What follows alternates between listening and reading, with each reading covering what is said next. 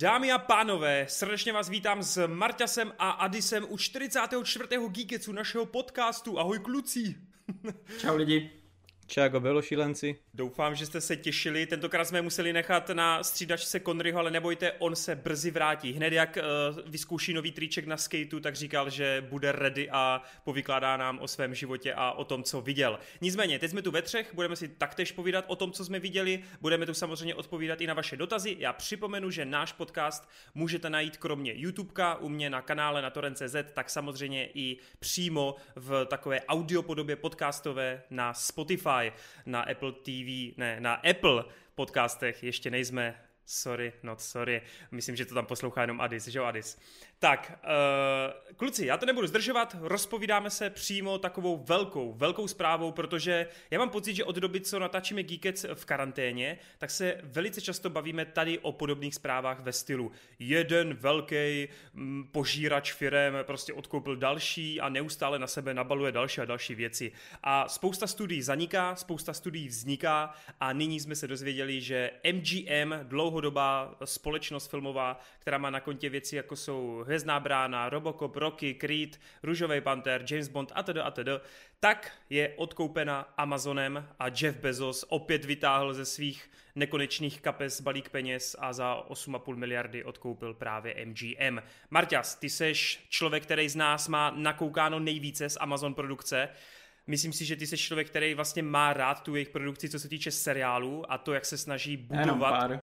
OK, ale mám pocit, že na ně nepliveš tolik jako třeba jako na Netflix. Tak Netflix toho má strašně hodně, jako tam je hodně věcí, na kterých se dá plivat jednoduše, takže... To je pravda, no, to je pravda. No o, každopádně, hlavně u tebe mě právě zajímá, co ty a ty značky, případně jestli věříš tomu, že Amazon z nich dokáže přetavit něco velkého a jestli si třeba fakt myslíš, že do dvou, do tří let to bude nový Star, ne Star Trek, ale Stargate, tedy Hvězdná brána seriál, nebo James Bond konečně po tolika letech bude mít nějaký spin-off, protože už dřív se spekulovalo o nějakých spin-offech, ale nakonec se prostě nechtělo. Tak eh, co si o tomhle myslíš? Myslíš? Že opravdu to jako, jak se tomu říká, jako pořádně šlápnou a budou tvořit francízy? No, Jeff Bezos jako teďka fakt má dost peněz po, po té pandemii, on na tom hodně vydělal, takže neutrácí jenom za jako firmy nějaké a akvizice takhle, ale koupil si myslím i nějakou velkou mega jachtu, úplně obrovskou, takže e, jako peněz má určitě dost, ale jestli mu to pomůže ke kvalitním filmům a kvalitním seriálům, to jako už je to otázka druhá, protože ta velikost toho Amazonu už mu začíná dost škodit v tom, že jako některé ty oblasti, do kterých investuje, tak mu úplně nevychází ideálně. Stačí se podívat na herní průmysl, na Twitch. Uh, jako tam ty investice úplně nevychází. A uvidíme, jak to tady bude s tou MGM, protože oni jako potřebovali něco takového, aby konkurovali Disneymu a těm ostatním službám, které už mají teďka velké katalogy uh, zajetých značek nebo silných IP, ale tady tohle to nevím, jestli úplně bude stačit, protože třeba mě osobně jediné, co z toho tak zajímá, je ta hvězdná brána, uh, u které jako už uh, i ty spin-offy, ač byly jako kvalitní, tak nikdy mě jako nepřidosti tak srdce jako ten původní tak uvidíme, jestli se to teďka povede nebo ne. Mm-hmm. To jako, jestli dostaneme třeba nějakou trilogii pořádnou, kde uh, vymyslí nějaký ucelený příběh, který je vhodný pro filmové plátno, tak jenom do toho, ale já si myslím, že spíš půjdou jako ten reboot toho seriálu nebo něco takového. Mm-hmm. Tak ve stylu Expense, kdyby to udělali, co? Když teď mají Expense? Uvidíme, no. Jako já se rád nechám překvapit, ale říkám, z toho portfolia zrovna MGM já osobně nemám moc velký výběr jako značek, které bych nějak zbožňoval nebo byl z toho nadšený. Adis, co ty? Já teda vím, já jsem tady jenom zmínil pár těch typů, jako hádám, že úplně nemáš právě ten přehled, co všechno oni vlastní, ale minimálně, když se zamyslíš právě nad eh, nějakýma možnostmi, ať už toho Bonda nebo čehokoliv, tak jak ty to cítíš? Ty všeobecně jsi takový, že jsi dosti opatrný eh, v takových jako velkých obchodech, že se toho spíš bojíš, takže co ty na to? Jako tak, když to vezmu hodně ze široka, tak právě tohle to téma podobně, jak si říkali, probíráme už na vícetkrát, že někdo něco odkoupil a celkově za dobu pandemie jako hodně firm to jako poškodilo a jiné firmy právě ty firmy odkoupily, takže mi to neudivuje. Co víc, abych pravdu řekl, jako, jak se o tom jako tak nějak spekuloval, že to prostě bude tady velký nějaký kauf a tak, tak pro mě osobně asi od té doby, co Disney odkoupil Foxe, tak to není žádný velký jako překvápko, jako prostě jsem říkal, tak jakože jo, nějak jako mě to nešokovalo nebo nic takového, když se tohle z toho ohlásil, nebo začalo se tam šuškat, že se to bude dít. A co se týče přímo těch titulů, tak já že bych jako vyloženě si jako říkal, že bych z něčeho chtěl prostě jako nějaký seriál, nějaký spin-off a tak, tak si říkám, že mě spíše vyhovuje, že jsem začal jako platit už permanentně Amazon Prime Video, takže si říkám, jako když už přistupuju právě k, tě, k tomu, že si budu platit tady tyhle ty služby, tak mě, než jsem právě k tomu, tomu konceptu přešel, než jsem si platil Netflix a něco jiného, tak jsem si vždycky říkal, jako, že mě vadí, že to je takový všechno jako porozdělovaný a že vlastně člověk, když si něco platí, tak nemá přístup ke všemu. Což jako asi nikdy nebude mít pod jednou službou všechno, ale i tak jsem si jako říkal třeba, jak jsme tady posledně řešili stran Sony, že Sony si vlastně udělalo smlouvu s Netflixem, tak jsem si říkal, jako než aby Netflix měl prostě nějakou, teda než aby Sony měl nějakou další svou prostě platformu, tak mě vyhovuje, že takhle jako spojili s tím Netflixem. Takže proto jsem zároveň rád, že když má takhle ten to Prime Video, tak jakože tady budu mít vlastně celou tu gigantickou knihovnu, to MGM, takže jako pro mě v tomhle tom je to takový jako, že mi to láká, že mi to přijde jako přívětivý a co se z toho tak nějak jako vyplodí, jako nemám žádné očekávání, takže můžu být maximálně jako pozitivně překvapen, protože i kdyby nedělali z nějakých důvodů nic, což určitě nějaký právě spin-offy a podobně budou, tak jako já se buď budu jenom překvapený, že mě to jako zajímá, bude to fajn, anebo si prostě řeknu, hele, jsem rád, že mám k té knihovně přístup, že si prostě můžu pustit cokoliv, co vlastně na tom Amazon, Prime Video teďka bude od té doby, co to vlastně uzavřou, že jo. Hmm. Já jsem překvapen, že ani jeden z vás nezačal třeba něco ve stylu, ty mrzí mě, že tady x desítek let je teď jako pohlceno Amazonem, jo, že je to prostě přece jen jako obrovská firma, která tady byla dlouhé roky a prostě jako jasně, ona jako nezmizí, ona furt bude, furt to MGM prostě jako existuje, ale jako co si budem, už nebudou mít takový to hlavní slovo, že jo, v rozhodování prostě.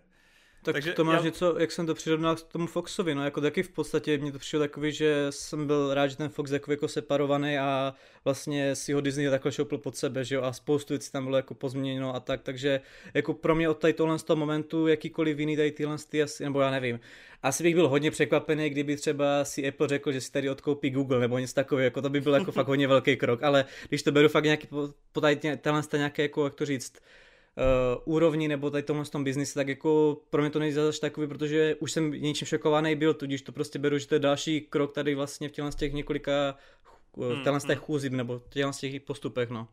Chápu, chápu, chápu. No, bude to, bude to určitě hodně zajímavý, tak já jak Adis, tak taky si platím ten Amazon, takže jako mě to vlastně vyhovuje v tom, že ty nové projekty jako budu moc sledovat hned, když budou venku. Na druhou stranu uh, už samozřejmě byly nějaký tiskovky, byly nějaký rozhovory a všichni se pochopitelně ptali, a jako to teďka James Bond, ty nové věci, ne samozřejmě No Time to Die, ale všechno dál, co bude, to jako teďka všechno bude na streamu, to už jako Bond nebude v kinech, když to jako odkoupil Amazon, ale bylo teda ubezpečeno, že ten Bond by nadále měl naštěvovat kina a nemělo by to být najednou jako stream only věc, což samozřejmě se týká pouze té nějaké hlavní franšízy Bonda, protože hádám, že už teď mají prostě v plánu, že uděláme tady sérii o 006, 005, 004 crossover a jdem. A o tom, jak se celá organizace dávala dohromady, to se těšte, ty vole. Tak jako tohle téma jsme tady řešili nespočetněkrát, když se na to jako lidi v komentářích ptali, jako jak to vidíme stran budoucnost kina podobně.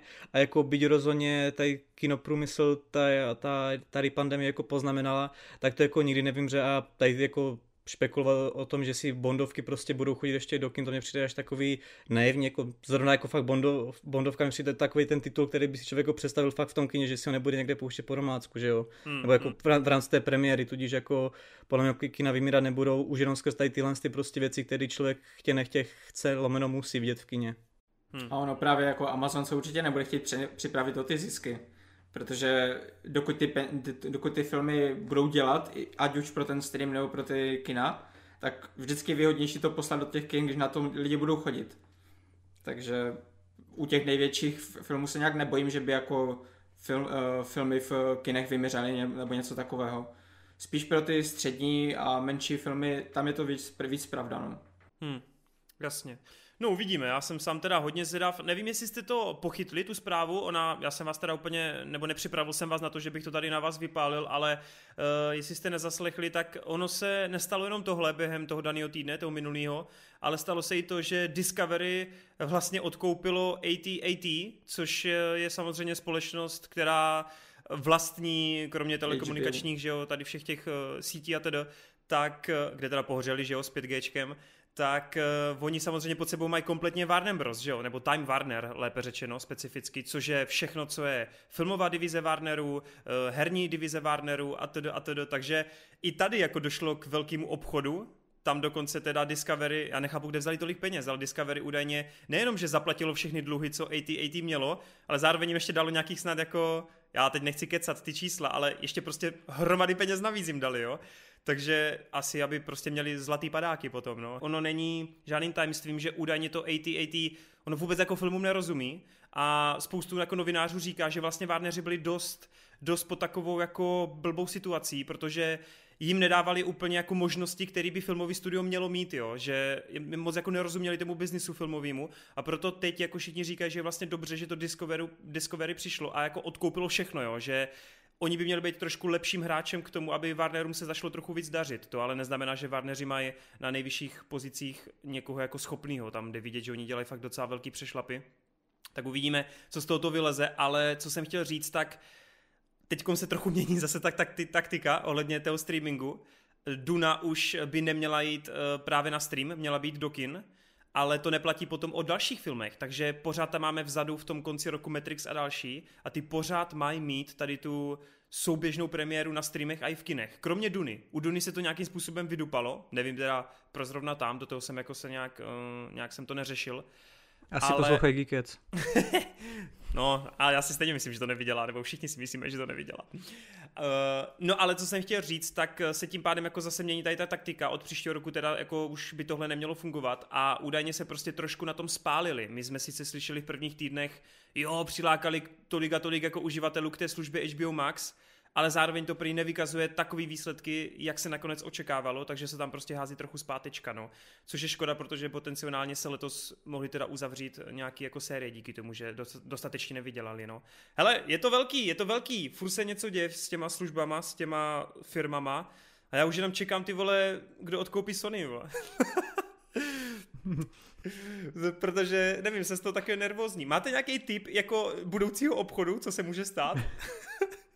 Já myslím, že zrovna uh, Sony, ta už, uh, myslím, dostala nabídky několikrát jako na takové věci a myslím si, že dokud jako budou vyděleční, tak zrovna Sony ta, ta se bude držet. Protože oni nepotřebují jako uh, úplně patřit mezi ty největší giganty, protože oni mají svoje uh, obory, které jim fungují, jako třeba PlayStation a hmm. uh, hry všechny na ty konzoly navázané, tak uh, myslím si, že oni budou prostě spokojení se svým růstem, pokud se jim podaří nějaký a zrovna Sony je v bezpečí.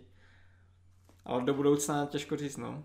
No, u toho HBO Max jsem vlastně, mě úplně vypadla to, co jsem chtěl hodit na Adise, že u toho HBO Max, tak tam už jako spousta lidí říká, ty vole, tak rok se ví o tom, že HBO Max existuje. Kde jsou ty vole zprávy o tom, že tam se dělá, vole, spin-off seriálový na Harry Pottera, tam se dělá nějaký prostě, já nevím, eh, prequel Matrixu nebo něco na způsob Animatrixu. Proč ten, proč prostě oni už nemají dávno ve vývoji hromady projektů, podobně jako Netflix, podobně jako Amazon, který jako rozvětvují ty svoje franšízy. Že všem, co jsem se tak díval na různé jako zprávy a novináře právě a na nějaké analýzy, tak všichni jsou prostě strašně jako udivení, že Warnery, Warneri prostě vůbec nespěchají. Jim je to všechno úplně jedno. Oni si prostě jako myslí, že tam pustí nějaký film, tam Space Jam 2 a jako lidi přindou, ale vůbec jako neřeší podle mě budoucnost, jo? že jsou takový hrozně, dělají hrozně zvláštní kroky a zrovna právě jako rozvíjet franšízy jako je Harry Potter, jako jsou DC věci, teď to se úplně nabízí, ne, pro boha. jako já jsem taky z toho takový překvapený, no, že ano, můžeme si říkat, nechceme nic, co by kazilo Matrix, ale z business plánu nebo z business hlediska přece dává smysl, ať už tam šoupnou nějaký animovaný prequel nebo cokoliv prostě, jo. Nemusí nutně dělat něco velkého, ale Podívejte se na Zaklínače, který taky, kromě klasického seriálu na Netflixu, dostane taky nějaký animák, jo. Podívejte se, Tomb Raider má oznámený animák, King Kong má oznámený animák, jakože i tohle je prostě nějaká cesta. Asasíni na Netflixu to stejný, jo. Takže nevím, jsem takový, já u těch Warnerů si myslím, že oni prostě trochu spí, jako mě přijde, no. Nebo nevnímáte to tak, že prostě jsou takový trošku jako zaseklí? Tak jako ona celá ta služba HBO byla taková zaseklá, když jsem ji používal, tak nevím, jestli to tak nějak vypovídá i o těch lidech, co to vedou, ale jako jak říkáš, z biznisu hlediska, jako takhle. Takhle jak z toho fanouškovského hlediska by si člověk řekl, hele, nejmi si každý potřebuje, aby všechno se muselo rozvětovat, jak pak právě říkal i Marty, jako u Netflixu je na hodně věcí, co flusno, protože vyloženě ze všeho prostě dělají všemožný série a furt musí jako rozvětovat, furt musí nějakou adaptaci a podobně a pak to už dá takovou tu reklamu, že to prostě je jak takový, jak to říct, na, jak tom, křeček na tom běhá, takový to kolo rotující se, prostě, že to prostě jo. jde jak na běžícím páse, jedno za druhým a v podstatě tam strá, je tam ta kvantita, ne ta kvalita, ale to právě není z toho jakože business hlediska, takže jako přeci jenom proč by to nedělali, no a jako já, já, já, ty lidi logicky neznám, co to tam vedou, tudíž jako nevím, možná chystají fakt nějakou takovou strašně velkou pecku, že v podstatě teprve něco velkého přijde, ale uh, zase já nevím, no, jako nebo jestli je tady sraz přátel tak strašně vytěžil, že v podstatě jim to rozhodilo všechny jejich plány a podobně. Je to jedna aby... epizoda, vole. no tak já nevím, oni z toho, jako jo, no to je prostě jedna bonusová epizoda, ale všude na internetu, ať už lidi nebo to HBO nebo Warneri z toho dělají prostě úplně tady strašně velkou věc, prostě moment ona dekády. To, ona to je velká věc, jako to zase já to nechci jakože schazovat vůbec, je to obrovská věc a bude to, už teď vlastně víme, že to trhá jako nějaký, nějaký sledovanosti, ale Spíš prostě, když se podíváš, jenom abych to vzal oklikou, když se podíváš prostě na Disneyho, on přesně ví, tam má franšizu Star Wars, tam má Marvelovky a prostě ročně ti dají tři seriály. Já vím, že to pro někoho hrozně moc, ale ty čísla ukazují, že to očividně moc není a že lidi to prostě chtějí.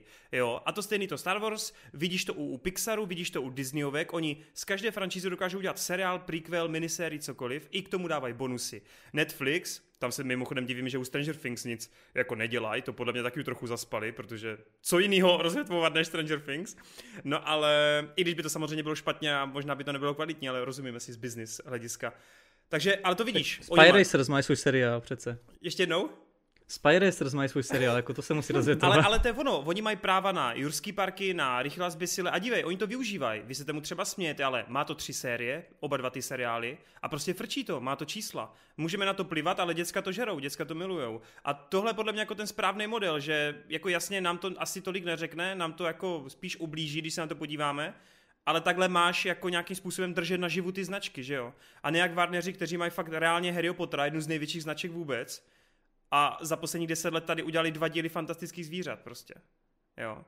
A... No však jako já ti rozumím, proto já říkám, že to odpověď nevím a spíš, spíš si to dělám srandu, jako jestli, protože samozřejmě být jako ano, tady díl přátelé, jako tady bez dekády, tak jako to nemo, nemohlo dát takovou velkou přípravu, že by prostě se jim tady z toho všichni zhroutili, že prostě to nebylo tak nějak náročný. Hmm. Když si říkám, jako jestli jsou až tak neschopní, že kvůli prostě jedné tady epizodě se musí všichni zapojit, aby se to uh, skonalo a nemělo jako na nic jiného čas, jako to je blbost, ale proto si říkám, jako nechápu tam jako nějaké jako východisko, že mi z toho vychází, že by to bude takový z někoho uráž, že, že jsou hol jako neschopní, nebo že jim to prostě nedochází, takže nevím, no. Možná jde o to, že prostě fakt to AT-AT tak drželo zkrátka, no a neměli ty možnosti. No hele, tak uh, Marta, asi chceš ještě k tomu něco dodat, nebo? Už asi ani ne. OK probrali tolik věcí. Jo, no já totiž jsem chtěl tímhle oslým můstkem právě uh, rovnou hodit takovou první dojmovku, myslím, že s Martasem, a když myslím neviděl, protože když se tu bavíme o franšízách, tak takový Zack Snyder měl s Netflixem smlouvu už dopředu, že hele, jo, dobrý, jako Army of Dead, tak uh, ještě to nemá premiéru, ale víš co, už si rovnou natoč prequel a rovnou ti tam flákneme animovanou minisérii. Uh, a ano, bavíme se tu o Army of the Dead, o armádě mrtvých, která teda uh, boduje hodně číslama, nebo jako není to brutální hit, ale je to velký hit, takže si všichni podle mě oddychli, že uf, dobrý, ještě, že jsme jako, ještě, že to má čísla, protože jinak bychom museli rušit všechno to, co jsme už jako natočili, to další.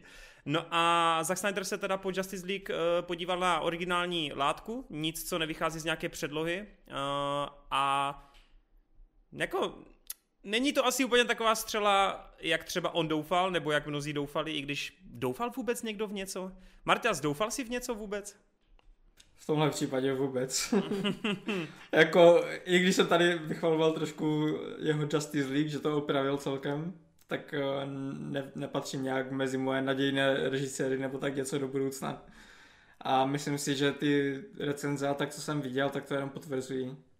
Takže já jako už jsem párkrát uvažoval, že si to pustím, ale ještě nebyl nálada. Jo, aha, já jsem myslel, že jsi to viděl. Aha, mm. OK, tak to, to, to mě mrzí, já jsem právě myslel, že to prodiskutujeme. OK, tak tím pádem, tím pádem to tady nebudu asi si teďkom vystřílávat, tady ty náboje, nemrtvé náboje. Ale jen teda povím, že ano, tady vidíš právě ten příklad toho, kdy něco rozvětuješ, aniž bys věděl, jestli o to je zájem. ale nakonec se, tady se jim to jako, jako povedlo a ten zájem tam prostě je. To, že to má slabší no, recenze. Hlavně ty musíš být nadšený, ne? Že má konečně Zack Snyder druhý domov. Já? No, ale, tak ty jsi jeho fanoušek, ne? Ale to není pravda, tyjo. Já prostě... Bude to... teďka dělat nemrtvé série a můžeš být spokojený, ne? Že máš obytí. Jo, jo, jen se směj, jen se směj. No hele, takhle, uh, já jenom řeknu, že já jsem fakt čekal jako velký průser, ale ve výsledku to vlastně takový průser není. Je to, má to zase typický Snyder prostě, má to strašně dobrý nápady, některý teda, má to relativně dobře naškrtnutý postavy, které jsou ale prostě stereotypní šablony, takže jako tě nepřekvapí, ale prostě podle mě fungují v rámci těch šablon. A má to fakt několik moc pěkných momentů, ale je to zase přemrštěný délkou, je to zase strašně zvláštně natočený, je to fakt takový jako primitivní tím příběhem, strašně moc logických nesmyslů tam je. Celý ten plán toho heistu prostě vůbec nedává smysl, když se nad tím zamyslíš. No právě jako to je jedna věc, k čemu jsou jim peníze, nebo nějak jako... Ne, to tam je opodstatněný. Peníze, to, já nevím, jestli jsi to nějak zjišťoval, ale to není svět, který by Vůbec. byl celý, to není svět, který by byl v zombie apokalypse. Tam je jenom, tam je jenom, jenom Las Vegas v apokalypse. Aha, Oni mají to kolem toho jako udělaný teritorium, jsou tam jako zabarikádovaní a v tom městě jsou jako, víš co, eh, peníze, které už nejsou započítaný, že jo, státem, čili už jako nemusíš je přiznávat, jo. Takže proto takže, tam... Takže tohle promyslel Zak, dobře. jo, tak to je, to je dobrá věc, ale nepromyslel jako celý ten plán, no. ale co musím říct, jedna věc mě překvapila, tak eh, jak je to dost nekompromisní. Tohle je fakt jako skutečný Suicide Squad. Jakože podle mě tady Snyder natočil si fakt svůj vlastní Suicide Squad, ale jako fakt jako dost překvapivě, dost drsnej. že jsem to vůbec nečekal, jo? Že, že to takhle jako všechno bude padat tam ty postavy. No. no každopádně se na to určitě eh, potom časem zkuste podívat a já bych to s váma rád probral. Nicméně, Marťas, pojď teda k jednomu neúplně povedenému filmu k druhému a já bych na tebe, jestli můžu, vypálil Mortal Kombat. Dobře. Tak uh, nechceš taky trošku začít, jako jak, jak jsme se bavili? Ty jsi říkal, že jsi... Ale moje hodnocení, moje hodnocení je někde mezi 5 až 6 deseti. 5 až 6 deseti. No, jako pro mě některé ty scény fungovaly. Uh, v začátku se to snažilo být trošku vážné, tak jsem si říkal, OK, tak jestli, jestli to takhle bude vážnější a povede se jim to, tak fajn, ale v momentě, kdy tam nastoupila ta hlavní postava v podstatě, tak uh, tam už to u mě začalo ztrácet, protože ona mi přišla strašně nezajímavá. Jako je to, je to v podstatě náhrada za Johnnyho Cage, ale je, je to taková nudnější variace, méně osobitá a jediné, já nevím, co si mysleli ti tvůrci asi, že ho vykoupí v očích uh, diváků, je to, že dělá mm, jako nový populární bojový sport, že dělá to uh, eh, MMA. MMA, že? Jo. Uh, tak jenom, jenom tohle to mělo být ten důvod, jako proč si ho mají lidi ob, oblíbit, protože jinak je to takový nějaký rodinný typ, který se ani nechce úča, účastnit toho turnaje a je pořád tak jako nějak táhnut mimo ten příběh, hmm. že tam ani nechce být. A, a já nevím, přijde mi, že ten film celý jako dostrpí tady tímhletím, protože on se snaží hrát na vážnou notu, on se snaží uh, tam mít nějaké jako vtipné momenty, kdy přijde, já nevím, eh, Kano jako vedlejší postava a hází tam jeden ten one-liner za druhým. A, a tady ten konflikt prostě se jim moc ne, jako nějak nevydařil. Že pro mě nefungovala většinou ani jedna ta poloha a zrovna ten Kano byl tak snad jediný jako bod toho celého filmu, který neustále jako fungoval tak, jak má že celou dobu, pokaždé, když tam měl něco udělat nebo tak, tak jako ty jeho scény byly cool, bylo to prostě, zapadalo to do toho, jak Mortal Kombat je pro většinu fanoušků. Ale u většiny ostatních charakterů, já nevím, třeba můj oblíbený Liu Kang, ten byl absolutně nudný. Uh, Raiden mi přišel úplně bez charizmatu, hlavně oproti tomu, co jsme dostali uh, v tom starším filmu z 90. kde to, to charisma z Raidena prostě sršelo každým, každým jakým větou nebo hláškou, co tam měl. A, a jediné, co tady tenhle ten film jako fakt e, dává, jsou ty propracované akční sekvence. To jako se musí nechat, že to jak si vyhráli prostě i s e, tím, že tam poznáš některé přímo e, movesety z hry, nebo fatality samozřejmě nesmí chybět, takže i ty jsou tam jako některé až příliš doslova v některých případech. A tady tyhle ty aspekty jako fungují, ale to, eh, jakmile to přijde do té, do té části, kdy se máš starat o ty charaktery, máš si k ním najít nějaké pouto nebo tak, tak úplně konec. Hmm, jasně. Proto, proto myslím si, daleko víc funguje ten uh, starší film z těch devadesátek, protože on nebyl tak vážný. On byl takový ten, takové to právě guilty pleasure, víš co, kdy ten hmm. film balancuje na té hranici té uh, hrozné Bčkovosti, Cčkovosti, ale s tím, že prostě tě furt baví, protože je to strašně přepálené, když se podíváš, já nevím, už jenom na prvních pár minut, jak tam je souboj uh, bratra Liu Kenga s uh, nějakým tím záporákem. A je to takové celé přepalené, že ty výkřiky, ty kopy, všechno je zdůrazněné až příliš, že uh, si říkáš prostě, že to je až jako nereálné. A to má být jako nadpřirozené, že jo, když hmm, hmm. Bojují božstva lidi se tam sekají vejpůl a tak dále, tak ta přepálenost tam musí být. Zatímco tady tenhle ten film, on se snaží být takový nějaký, já nevím, uh, Batman začíná, jak kdyby, že je takový temný, realistický a když tam potom přijde na scénu třeba Goro, který se tam myhne jenom na pár minut, tak to prostě nefunguje. On je úplně bez charizmatu, ta postava není vůbec zábavná a je během chvilky pryč a nestaráš se o to. Tam je, tam je hlavně strašně vtipný, jak prostě hype na Gora, pak se Goro objeví někde ty vole v kůlně, ne, prostě.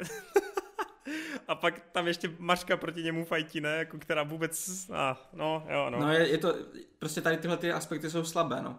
Přitom některé ty scény, já nevím, já jsem se celou dobu říkal, eh, kdy konečně použijou to, že do nějakého toho fightu pořádně zakomponují tu uh, legendární hudbu, že jo? Hmm, hmm. Protože s Mortal Kombatem si každý spojuje tu melodii hmm. a nikdy za celý film ji tam pořádně nevyužili a až ke konci ji fakt jako zapnou na pár sekund, tam slyšíš úplně ten nájezd, úplně očekáváš, že teďka to jako vybuchne naplno ta hudba a oni tam hodili nějaký jako remix, že ani tohle to prostě nebylo úplně pochutinu.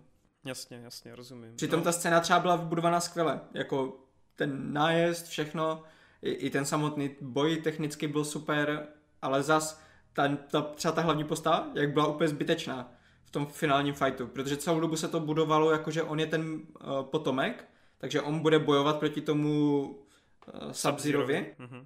A ve finále s ním ani nepotřeboval bojovat, on tam sekal let v té finální scéně, si pamatuješ. Jo, pamatuju. Jo, no, hele, to, to taky chci vypíchnout, že všichni tam dostávají nějaký ten upgrade, což je taky trochu jako sáhnutí do toho lore, že jo, protože mm-hmm. to mhm. tam úplně nebývá v těch hrách tohle, takže to jo. změnili. A nejsem si taky doteďka jistý, jestli se mi to líbí nebo ne, tahle změna. Každopádně všichni mají strašně cool upgrade a abilitu. A ten Cole Young, ten hlavní, kámo, Prostě on má na sobě zlatý brnění a, a dvě vidličky, které sekají, vole. Mm. Jakože, nebo ne vidličky, jak se mu říká, takový ty obušky, vole, jak mají policajti, vole.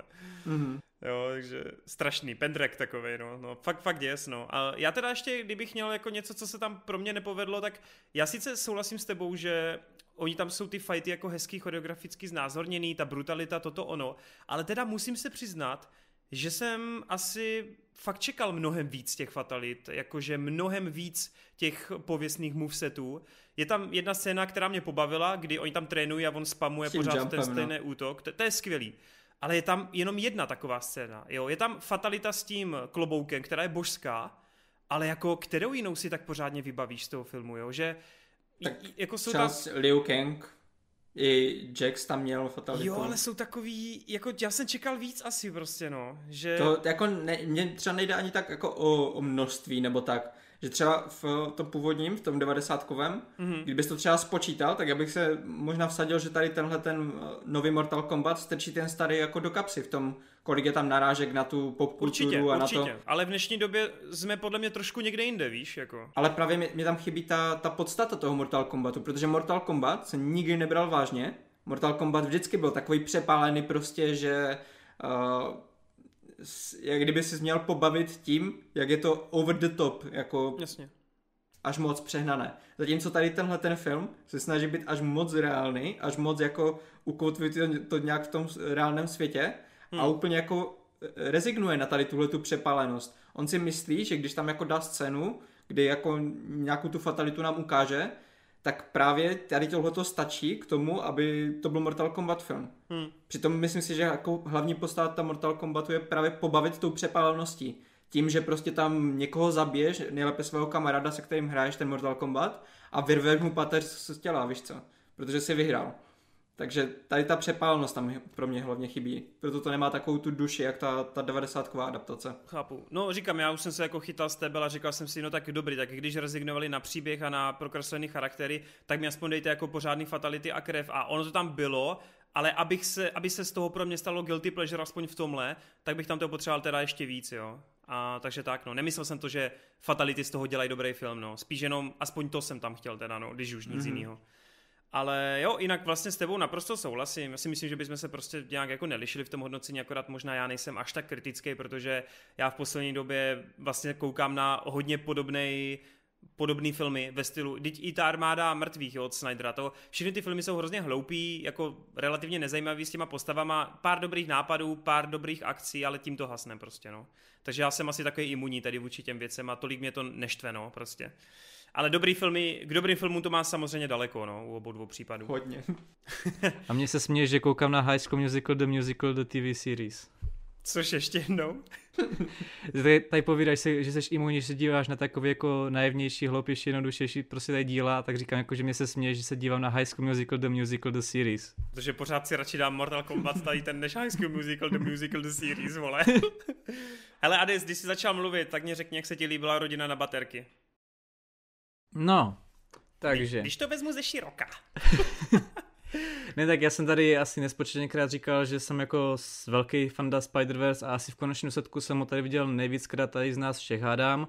A proto jsem se na ten film těšil víceméně jenom skrz to, že to má vlastně aplikovat tu animaci, ze kterou Sony přišlo v rámci Spider-Verse, takže mě bylo, já jsem, když jsem si ten film pouštěl, já jsem ani nevím, jak se ten film jmenuje, já jsem to prostě, já jsem to měl zafixovaný, jo, ten den na Netflixu vychází to, co má prostě Spider-Verse animaci, na to se chci podívat, takže jsem si to jako pustil a jenom prostě skrz to, že jsem chtěl zase vidět to, jak to bude se prostě hýbat ten styl, všechno a bylo mi úplně to, jako o čem to bude, v čem to bude a tak a jako logicky po pár minutách jsem tak jako, jako pochopil, jako, co se tak nějak bude jednat a tak jako jsem říkal, jako asi proč ne, taková rodinná zábava. A ten film jsem si hodně užíval, i tam jde prostě vidět, že tam používají, jak to říct, choreografické prvky nebo prostě i zvukové prvky ze Spider-Verse, třeba to, jak ti roboti někdy tak jako nějak jako zaseknou nebo probliknou, jakože v té mm-hmm. jejich tváři vidíte to, jak jim prostě haprujete jejich tvář, nebo v vozovkách tvář, tak to je přesně zvukově i celkově tím konceptem udělaný to, co se vlastně dělo těm Spider lidem ve Spider-Verse, když vlastně mm-hmm. glitchovali. A po případě pak různé jako scény choreograficky, choreograficky jsou jako udělané na, nebo na stejno, jako jsou tím inspirovaný, takže tam to jde určitě vidět.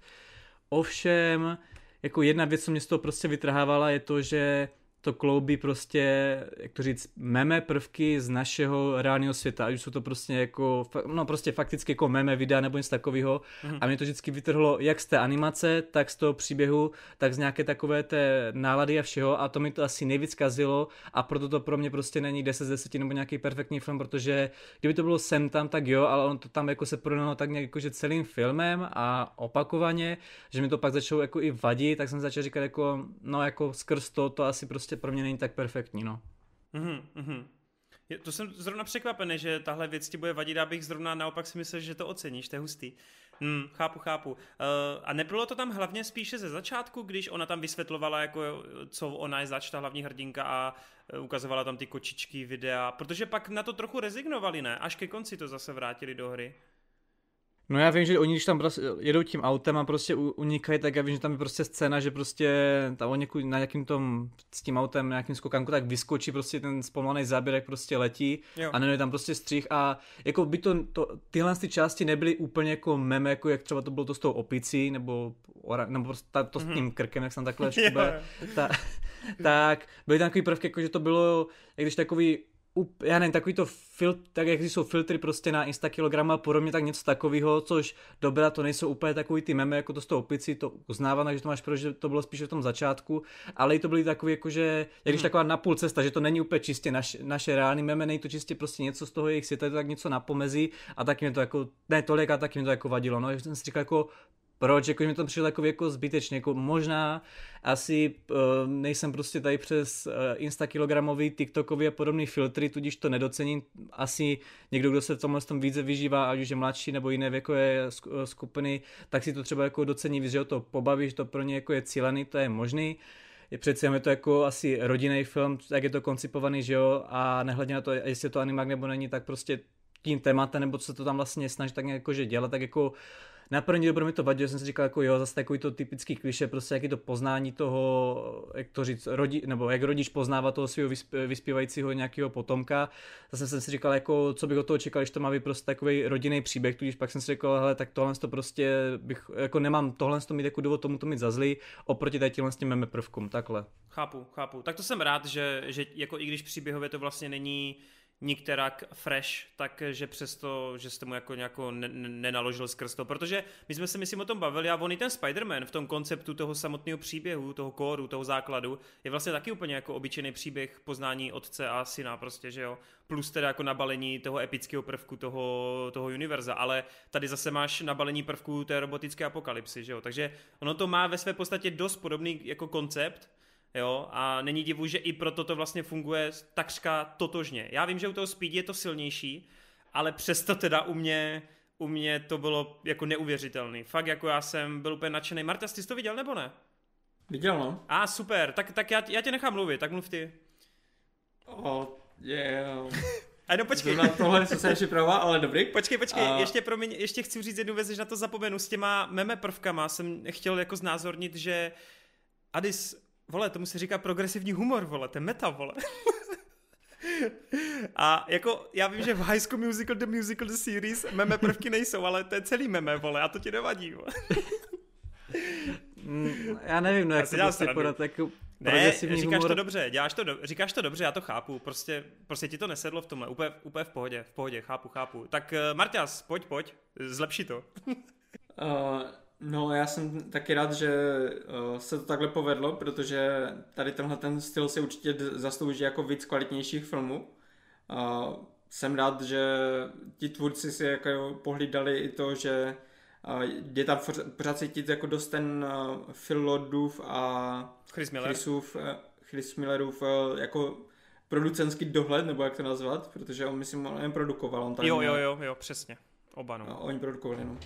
Uh, tak jakože jde, jde vidět, že už to začínají mít v malíku a možná z nich rostou jako takový menší verzi Feigiho, hmm. jakože si budou kutit tady svoje stylové animáky a do toho snad dostaneme jednou za čas nějaký pořádný film jako Artemis, myslím teďka točí, tak uh, něco takového jako do budoucna od nich očekávám a budu rád, když to bude v takovou, s takovou kvalitou, jako zatím ukazujou, protože i když, jak říkáte, má to takový jako jednodušší příběh a není to nic objevného, tak všechny ty malé, uh, jak kdyby, uh, inovace, co, co dělají po cestě, jako pořád si hrajou s, s, s různýma scénama, není to prostě uh, nuda, kterou jsme už viděli milionkrát, ale pořád se snaží to obohacovat nějakýma novýma nápadama a režisérským prostě uh, takovou vyhraností. Mm-hmm.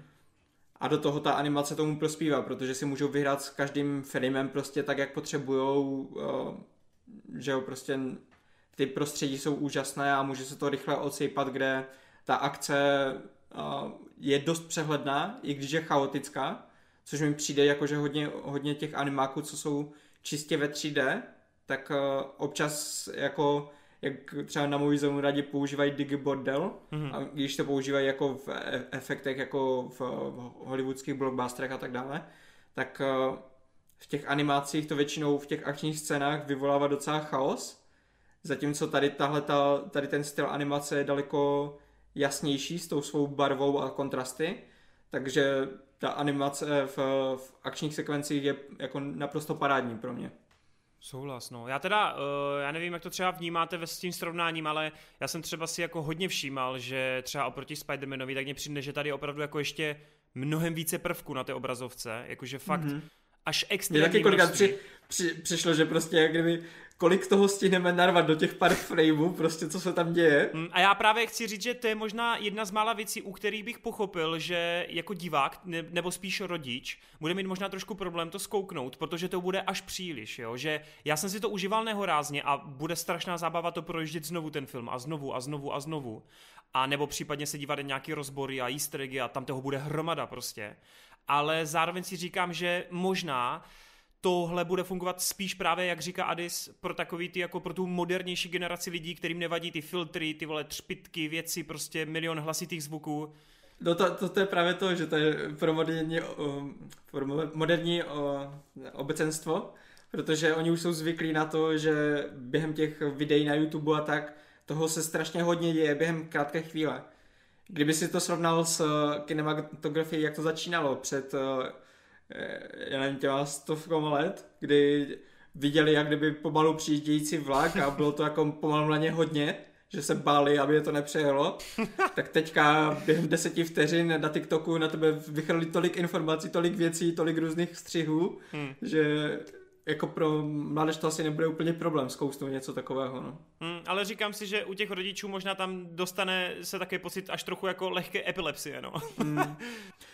Zas, když uh, budou rodiče hrát hry počítačové, jakože se, už je hodně takové té generace, co vychovává svoje děti na, na počítačových hrách, vyznáš eh, kamarád joke, že?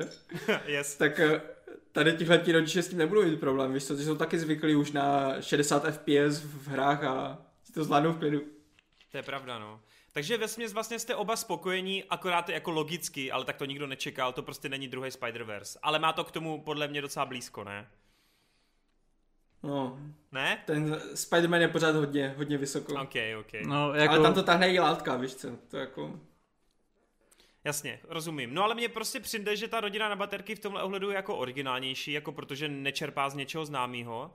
A je to- prostě obyčejný v uvozovkách rodinný příběh, nabalený právě na roboapokalypsu, ale všechny kliše věci podává tak strašně fresh, že vlastně je to pro mě úplně, jak líp to chceš udělat. Že si jako tam prostě pro mě neexistuje jiný způsob, jak z toho filmu vyšťavit jako ještě víc, aby ještě významně zafungoval. Protože ke konci to prostě sepne, ke konci tam je zase ta moje klasická emoční chvilka. A i když to víš, i když přesně víš, k čemu to vede, i když víš, co tahle flashbacková scéna bude znamenat a td. A je tam vždycky ten, ta vrstva navíc v tom vztahu jejich, tak stejně to prostě na konci podle mě funguje, jo, že takže já jsem byl vlastně s tím strašně spokojený a říkal jsem si, že Spider-Verse je víc cool, Spider-Verse je víc pro nás, ale rodina na baterky má prostě takový to klasický filmarský jako srdíčko v tom smyslu, že jde o rodinnou záležitost, ale dělá všechno hrozně moc dobře v tomhle ohledu. A i když teda spolíhá na ty moderní prvky a tedy a tedy, jo, ale nevím, já jsem byl fakt učarovaný, jak ke konci, když hráli už ty finální titulky, tak já jsem prostě úplně jako furt na to zíral a říkal jsem si, ty vole, yes, prostě, já chci víc takových. jsem byl úplně z toho prostě vyjevený a nadšený. Jo, já jsem byl jako taky nadšený, já to nechci nějak schazovat nebo tak to vůbec. Já, já jsem jako, myslím, tomu snad dal i pět hvězd na, na ČSFD, že pro mě to bylo takový se od nich jako 90% úplně. Mhm, ok, ok. Ale pořád Spider-Verse prostě Jo, možná i tím, že, že byl prostě první, víš co, že tam jsem to vůbec nečekal, tak Spider-Verse pořád je ještě trošku výš, no. A nejsou tam meme, chápu, prády se. Ne, jako asi vy- na to tak jako nějak naráží, jako já samozřejmě to ani jsem se Spider-Verse srovnávat nechtěl, protože Spider-Verse je prostě tady pro mě, jak já to říkám, jak pro Conneryho prostě pán prstenů, tak já mám takhle Spider-Verse, být to prostě něco takového novějšího, nemá to kolem sebe takový kult, jako tady prostě pán samozřejmě, takže jako to je, mě ani nenapadlo jako mít tohle z toho očekávání, já jsem prostě jen bral čistě tu animaci a vůbec jsem to ani nějak nechtěl srovnávat, a to, co říkáš, jako chápu, třeba jsou tam různé jako, jako prvky, jak, jak, jak, ty to říkáš, jako, že to vlastně originálně vymyšlené, že to z ničeho nečerpá, tak by to takhle právě cílený spíše třeba asi, nebo že to více docení jako, jako mladší publiku, nebo že takový rodinnější, tak mi tam přijdou takový fakt jako zajímavé myšlenky a už je to prostě třeba fakt na konci takový z ničeho nic vlastně, jak ti roboti už jsou ti dva, já nevím, jak oni se jmenují, prostě už, že fungují sami za sebe, že vlastně ta rodina tak nějak při, přijala jako svoje členy rodiny, tak tam je něco ze smrti a oni prostě najednou tak úplně zvážně, úplně když lusknutím prstu, úplně jakože se ze- zeptají, jako, co znamená smrt a prostě úplně tak najednou to tak zvážní a pak to se, se hodí zpátky jako do toho, jak to říct, uh, do té nálady, co to mělo jako mm-hmm. předtím, než se to stalo. Po případě jsou takový momenty, které úplně tak vypovídají a jako o nějaké tom, co by se mohlo tak nějak dít, jestli se bude tady právě tahle ta fáze díky ťoku podobných prostě Insta příběhů a podobně celé tady tam z té digitální sféry, sféry vyvíjet, že jako ne, že by nás tady ovládl mobil, ale jakože to má takový hezký podtext a jako jo, tohle to téma o tom, že nás tady prostě ovládne technologie, tady není z nového. Zase na druhou stranu tím, že je to podaný takovou formu, jak když pro ty lidi, co právě tohle to konzumují, především asi teda jakože mladší ročníky, tak si říkám, jako, že to může být takový zamýšlení prostě už na takový ty prvky, jak tam vlastně ten, do to celý vytvořil tu aplikaci nebo tam ten mhm. systém, mm-hmm. jak on je tam pak zavřený a jak tam se baví s tím otcem té rodiny a jak on říká, jako, že má použít šrobovák a ošrobovat to a jak on říká, co šrobovák, to mám vzít kde? A já jsem si řekl, ty to je úplně jak já, já taky u sebe nemám šrobovák a vůbec to nepoužívám. takže jako jsou takové jako prvky, které mi to právě hodně takhle táhly, takže chápu, co tím myslíš. No a abych tady tenhle svůj monolog do uzavřel, tak jak si právě říkal, že to takhle jako je rodiny a že tam jsou takový ty prvky právě, co třeba bude pro ty mladší jako v pohodě, že tam děje strašně moc věcí, že jsou tam ty filtry a tak, tak já si říkám, že když nám tady v Česku teďka běží pořád Likehouse, který je prezentovaný, že to má přiblížit té starší generaci těm rodičům, to, co mají ti mladí, mladí rádi, tak podle mě tenhle ten film reálně to těm rodičům přiblíží mnohem víc. A když prostě tu tematiku toho vlastně, co se snaží být ta jeho dcera, toho otce, mm-hmm. po případě to, jak vlastně furt si točí nějaký ty videa, že prostě pro, vlastně pro te, v tým, ty jsi hezký taky případ, že tvoje mamka taky dlouhodobu nechápala, proč si furt fotíš, eh, točíš nějaký videa a mhm. vůbec nevěřila, že s tím dokážeš uživit, že jo? Takže Jasně, tohle no. může být takový přiblížení, že v podstatě tam ta dcera v té rodině taky v podstatě si furt něco takhle točí, furt jsou to nějaký takový divný videa, že ten otec to jako nechápe a pak ty, tomu jde... Mě ty její videjka přišly skvělý, ty s tím policajtem jo, psem, vole. jako já neříkám, že to bylo špatný, ale že tam šel ten, ten kontrast to, jak ten rodič na to nahlíží jako něco divného. A celkově mně přijde, že v podstatě, jako nechci tady srovnávat jako s Lighthousem, ale v podstatě tak, jak se Lighthouse prezentuje, že o tohle se má snažit a je to úplně o něčem jiným a je to úplně k hovnu, tak bych řekl, že tohle, kdyby se pouštěl fakt takhle jako v rodinám, takhle si to pustí fakt ty rodiče s těma dětskama, tak podle mě to bude právě složit tomu, k čemu Lighthouse složit měl. Jo, máš pravdu, máš pravdu. Já jenom teda řeknu, že je strašně dobře, že to odkoupil Netflix, protože se to fakt vyplatilo. Já jsem se díval na statistiky Flix Patrolu, který dávají data dohromady eh, sledovanostních čísel a za vlastně 6 měsíců, jako letošního roku, za ten půl rok, tak se dostali na druhý místo ve sledovanosti. Takže opravdu jde vidět, že Netflix udělal dobrý kauf, že to od nich odkoupil. Od, to myslím dělalo Sony zase, že jo, logicky Pictures, no, takže já jsem za to strašně happy, ty vole, že se tomu daří a díky tomu prostě ti režiséři budou mít zase možnost prostě dělat něco dál, což je pravda, protože teďkom se ten tvůrčí tým eh, vydává směrem k TMNT, k želvám Ninja, eh, který kutí se Rogen a já si myslím, že to bude strašný nářez. Takže se těším. Uh, tak no, jo. Tyjo, tak to by mohlo být hodně hustý, jo. Kámo, wow. představ si Spider-Verse, ale ve stylu želev ninja, oh my god! Je dobře, no. To, by, to bude mega cool. Uh, tak jo, a nebo dostaneme buchty a klobásy, no. Parky a klobásy, ne? Nebo... Buchty, no, myslím, jedno. buchty, buchty. Buchty? A. Ah. Protože parky a klobásy, to je homosexuální, vole. jo, to je pravda. Chápu, kam míříš, Adis.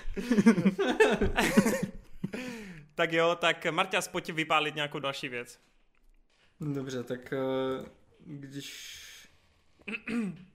už jsme u těch animáků, když už jsme u těch animáků, tak asi Invincible, yes, neporazitelný. Uh, mě by zajímalo, vy jste to asi neviděli ani jeden, že? Já jsem četl dva, tři sešity, no. Teď si nejsou jistý, jestli dva nebo tři. Začátek jenom. A to se četl až teďka, jako co... Ne, ne, ne, ne, už, tak... už právě když to, když to bylo hodně čerstvý. Mhm. Tehdy to nemělo hype teda moc, no. Jo, uh, no já se moc nedivím, protože uh, tak já třeba začnu tady tímhletím, hmm. že lidi, když to srovnávají s tím komiksem původním, ze kterého to vychází, tak uh, většinou říkají, že je to po všech stránkách zlepšení. Mm-hmm. Protože ten tvůrce, který dělal ty komiksy, tak uh, dělali tady tuhle tu sérii uh, pro Amazon. Mm-hmm. A je, je to jako poznat na tom, že on v podstatě, jestli jsem to dobře pochopil, tak měl dva velké momenty. Jeden, který se stane hned v prvním díle a jeden, který se stane v podstatě úplně na konci příběhu, to je první série. Mm-hmm. A tady tyhle ty dva hlavní momenty určovaly to, proč proč to napsal a jak, jak to začal psát. Já teď nechci kecat Akorát... Marťas, ale on to dělá no. podle mě Robert Kirkman, který dělá Walking Dead, ale nechci kecat, já se podívám, ale mluv dál teda. Uh, jo, je to, je to Kirkman. Je to on, že jo? Jo, mm-hmm. ok, dobrý.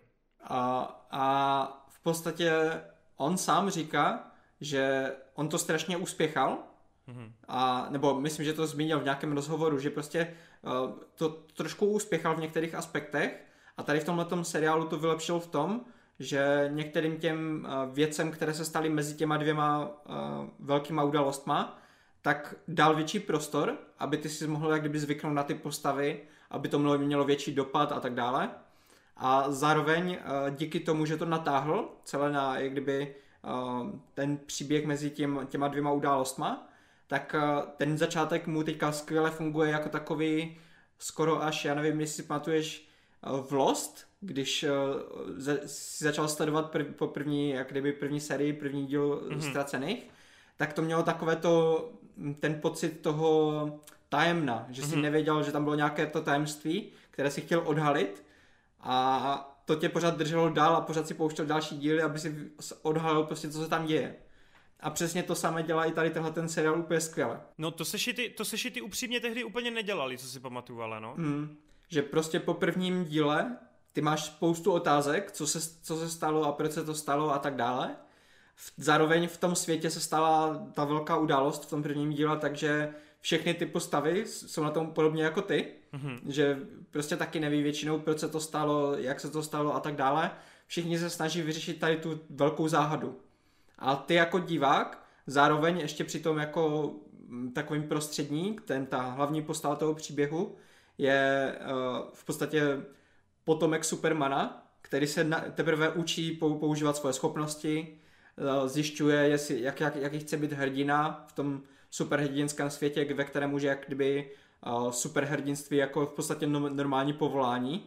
Yep, že to yep. je taková jako uh, americká verze uh, Hero My Academia. Oh yeah. Akorát tady to není jako týmovka, tady je to fakt vyloženě prostě o tom jednom jediném superbojovi, jo, který jo. má za oce Supermana a teďka prostě vyrůstá.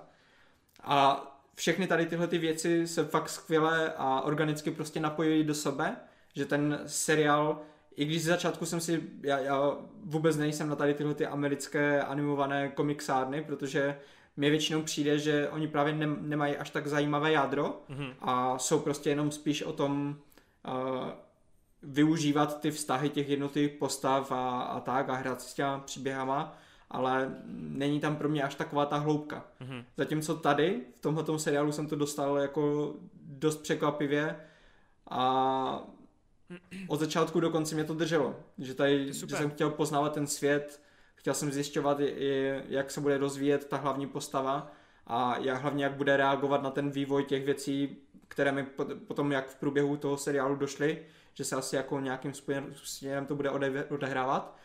Ale ve výsledku i tak jsem byl šokovaný tím, že ten konec byl tak brutální, Aha. že jako to nejde moc očekávat. Pokud si to vyloženě nespojíš na internetu a nepodíváš se na ty scény, jo, jo. co se tam stane, tak uh, lidi, co to viděli, tak určitě metro, metro scénu, uh, jako to už teďka je legendární a lidi to přirovnávají k takovému tomu, že v hrané verzi máme Spider-Manovskou metro scénu, A tady v Invincible dostaneme jiný pohled na takovou metroscénu. Já se musím přiznat, že já to, já to nemám teda vyspoilerovaný, díky bohu naštěstí, ale teda jako furt na mě, ale jako to určitě chápeš a nevím, jestli na Adise, ale furt tam běží to jedno meme, vole. a já furt nechápu, mm-hmm. o co jde.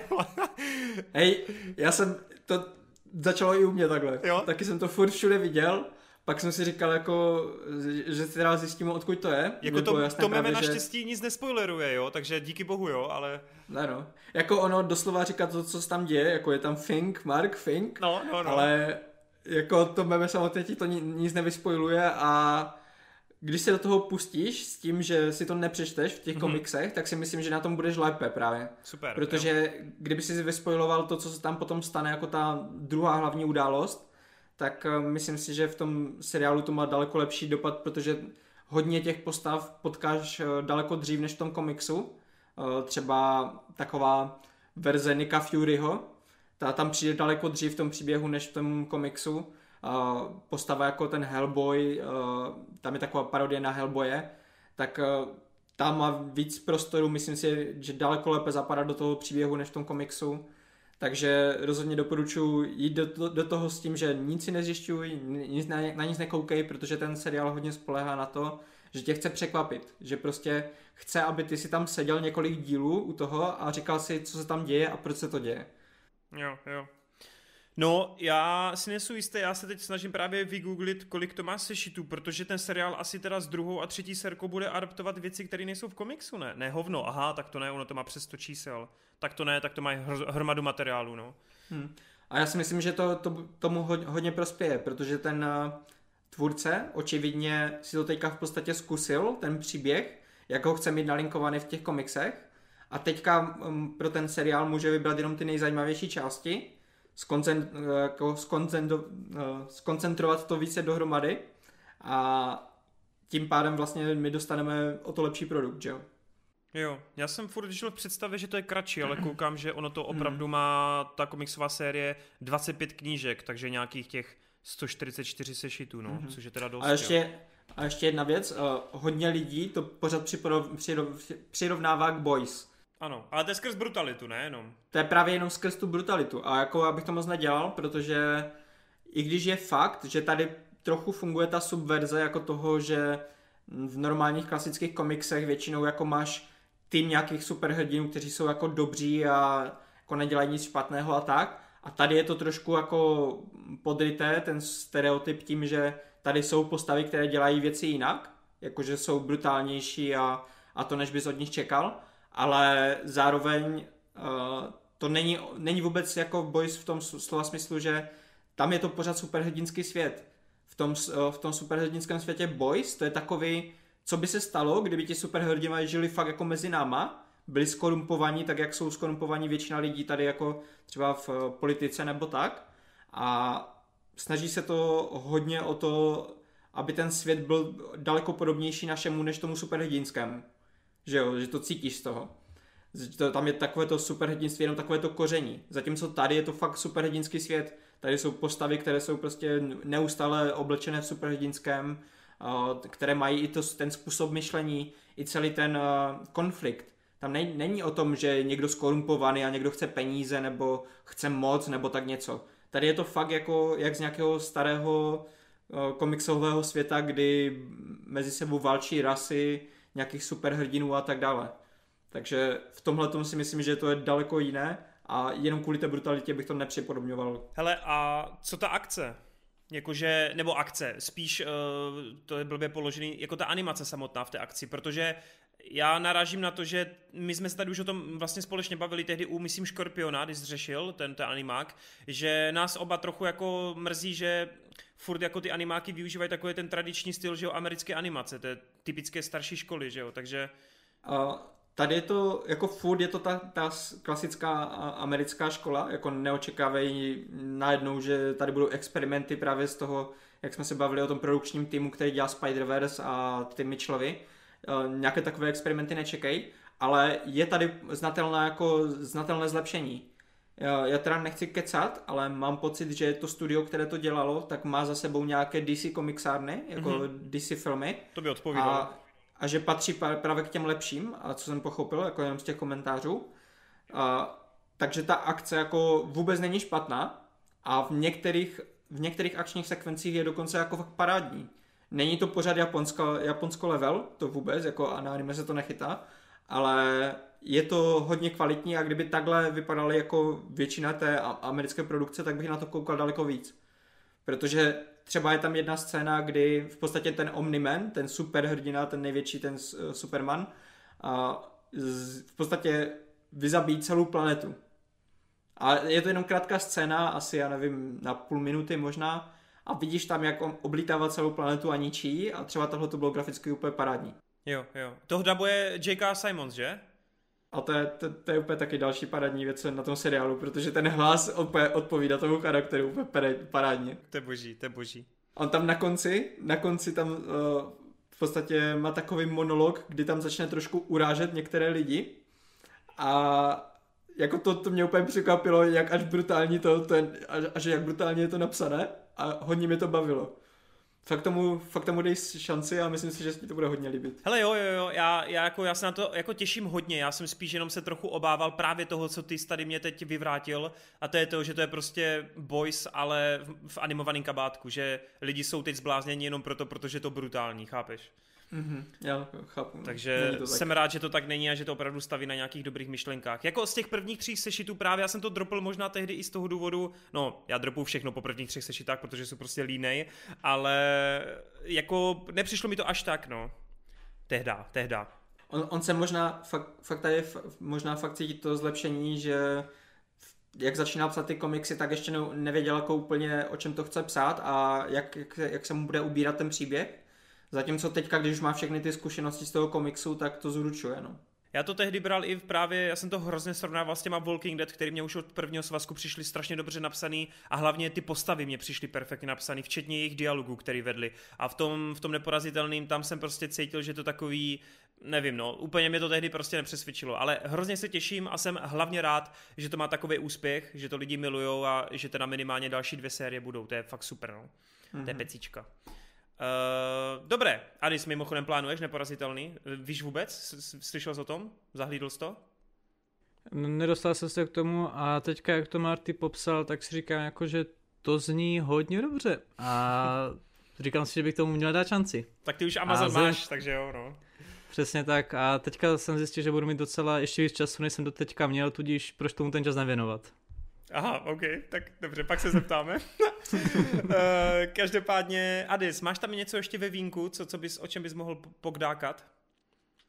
Ty jo, jako po takového aktuálního asi ne, jako to bych, jako teďka jsem začal koukat nějaký filmy takhle ze španělské kinematografie, přesně Pedra Almodovara, tudíž jako jestli někdo poslouchající se chce něco konkrétně zeptat, tak to můžeš tak rozebrat příště v rámci nějakých otázek, ale nevím, jestli chceš jako řešit něco, to jsou nejsou aktuální filmy, že jo, tudíž okay. jako nevím. Tak když tak, OK, tak se teda tím pádem asi rozpovídáš eh, později. Hele, tak Marta, ty máš ještě nějakou věc?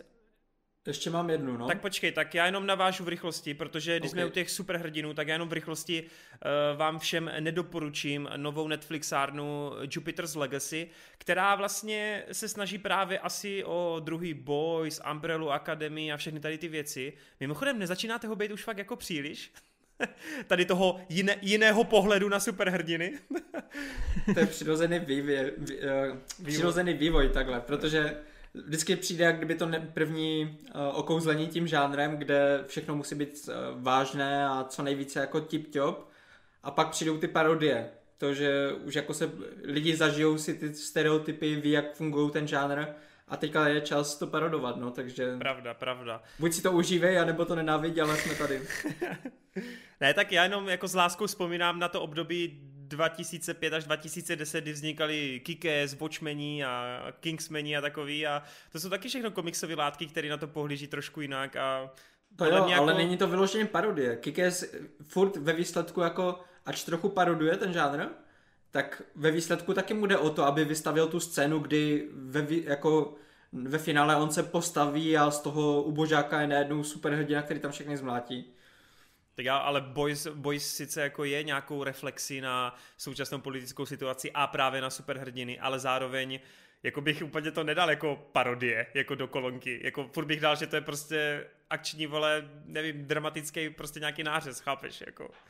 Ale jasný, jasný. Eh, já nebudu to obkecávat dlouho. Hele, Jupiter's Legacy. Eh, dosti podobný příběh ve stylu. Máme tu přestárlou supermanskou prototyp postavu, která má taktéž syna, má dokonce i dceru. Více jak 100 let eh, po svých schopnostech vlastně brání nějak svět, snaží se nezabíjet, to je jeho kodex, společně s takovou, myslím, že v češtině je to jako Unie, jejich šest, tak tihle, tahle šestka superhrdinů se snaží prostě nějakým způsobem pomáhat světu, ale zároveň mají pravidlo, kromě nezabíjení, i takový, že se nevměšují do těch situací, do politických stran, do chodu těch dějin a že prostě jenom pomáhají v momentě, kdy je potřeba, jo, ale nesnaží se tu svou sílu využít k prospěchu, aby se měli dobře, aby z nich byly superhvězdy. No, uh, takže je to takový spíš staromilský tím tématem, protože Samozřejmě to má takový ty základní koncepty toho Mirka Dušína, toho hlavního právě hraje uh, Josh Duhamel, jestli jste ho někde zahlídli nebo viděli, hádám, že třeba v Transformers byl takový uh, relativně ok.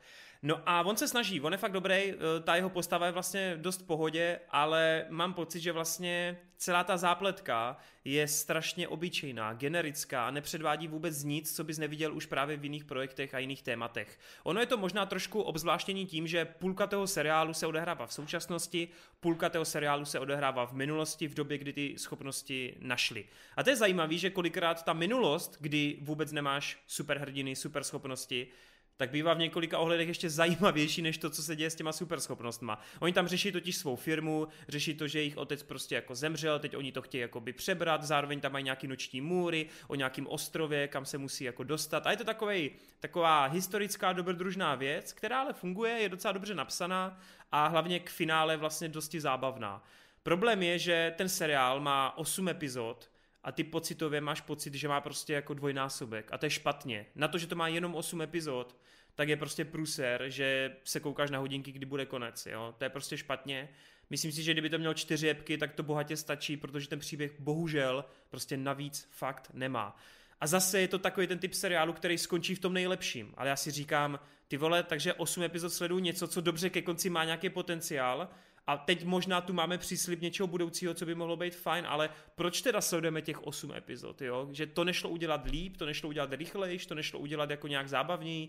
Takže i když je poslední epizoda podle mě hodně dobrá, tak si myslím, že tak, jak byla poslední epizoda, kde se reálně konečně využívají schopnosti, kde reálně ty postavy se prokreslují, kde reálně jsou i dobře napsané dialogy, tak to, nemaj, to nemá těch předchozích sedm epizod.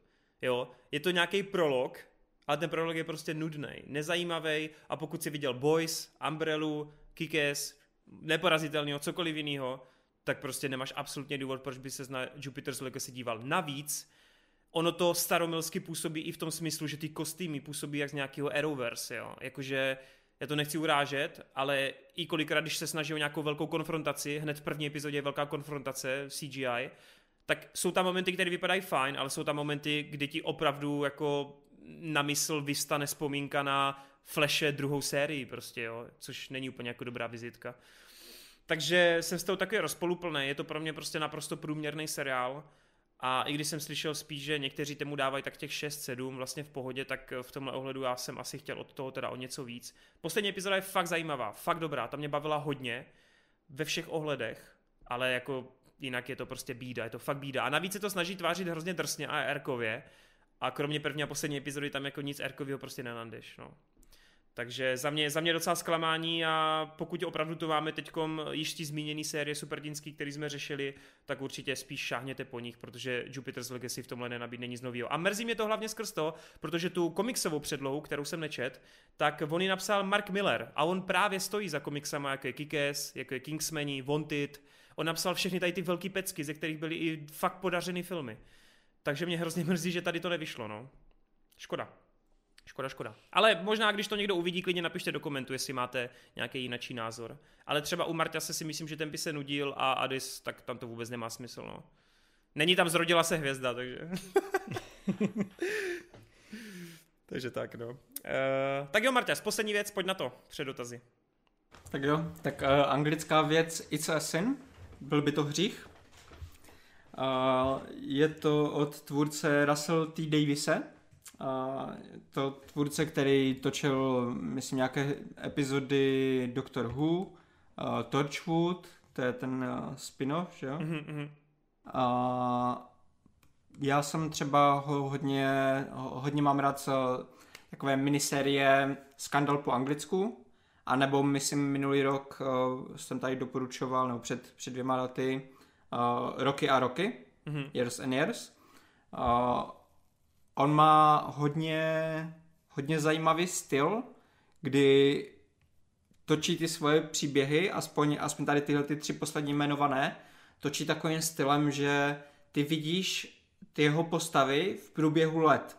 Že to není prostě film, který se odehrává třeba během uh, roku nebo dvou let, ale vidíš prostě dekády.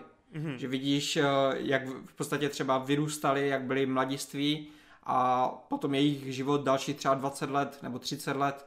Eh, v případě roky a roky je to ještě znatelnější, kdy tam ty skoky jsou někdy desítky let mezi sebou, že vidíš prostě, co se stalo tuhle dekádu, tuhle dekádu, tuhle dekádu.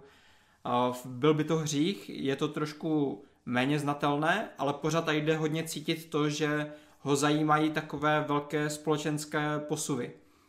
To, zrovna tady tenhle ten seriál je teda zasazený do prostředí party uh, gay kamarádů. Uh, je to většinou prostě kluci, kteří jsou gayové, s tím, že tam je, myslím, jenom jedna holka, co, co s nimi jako kamarádí a uh, v podstatě se to točí jenom kolem nich.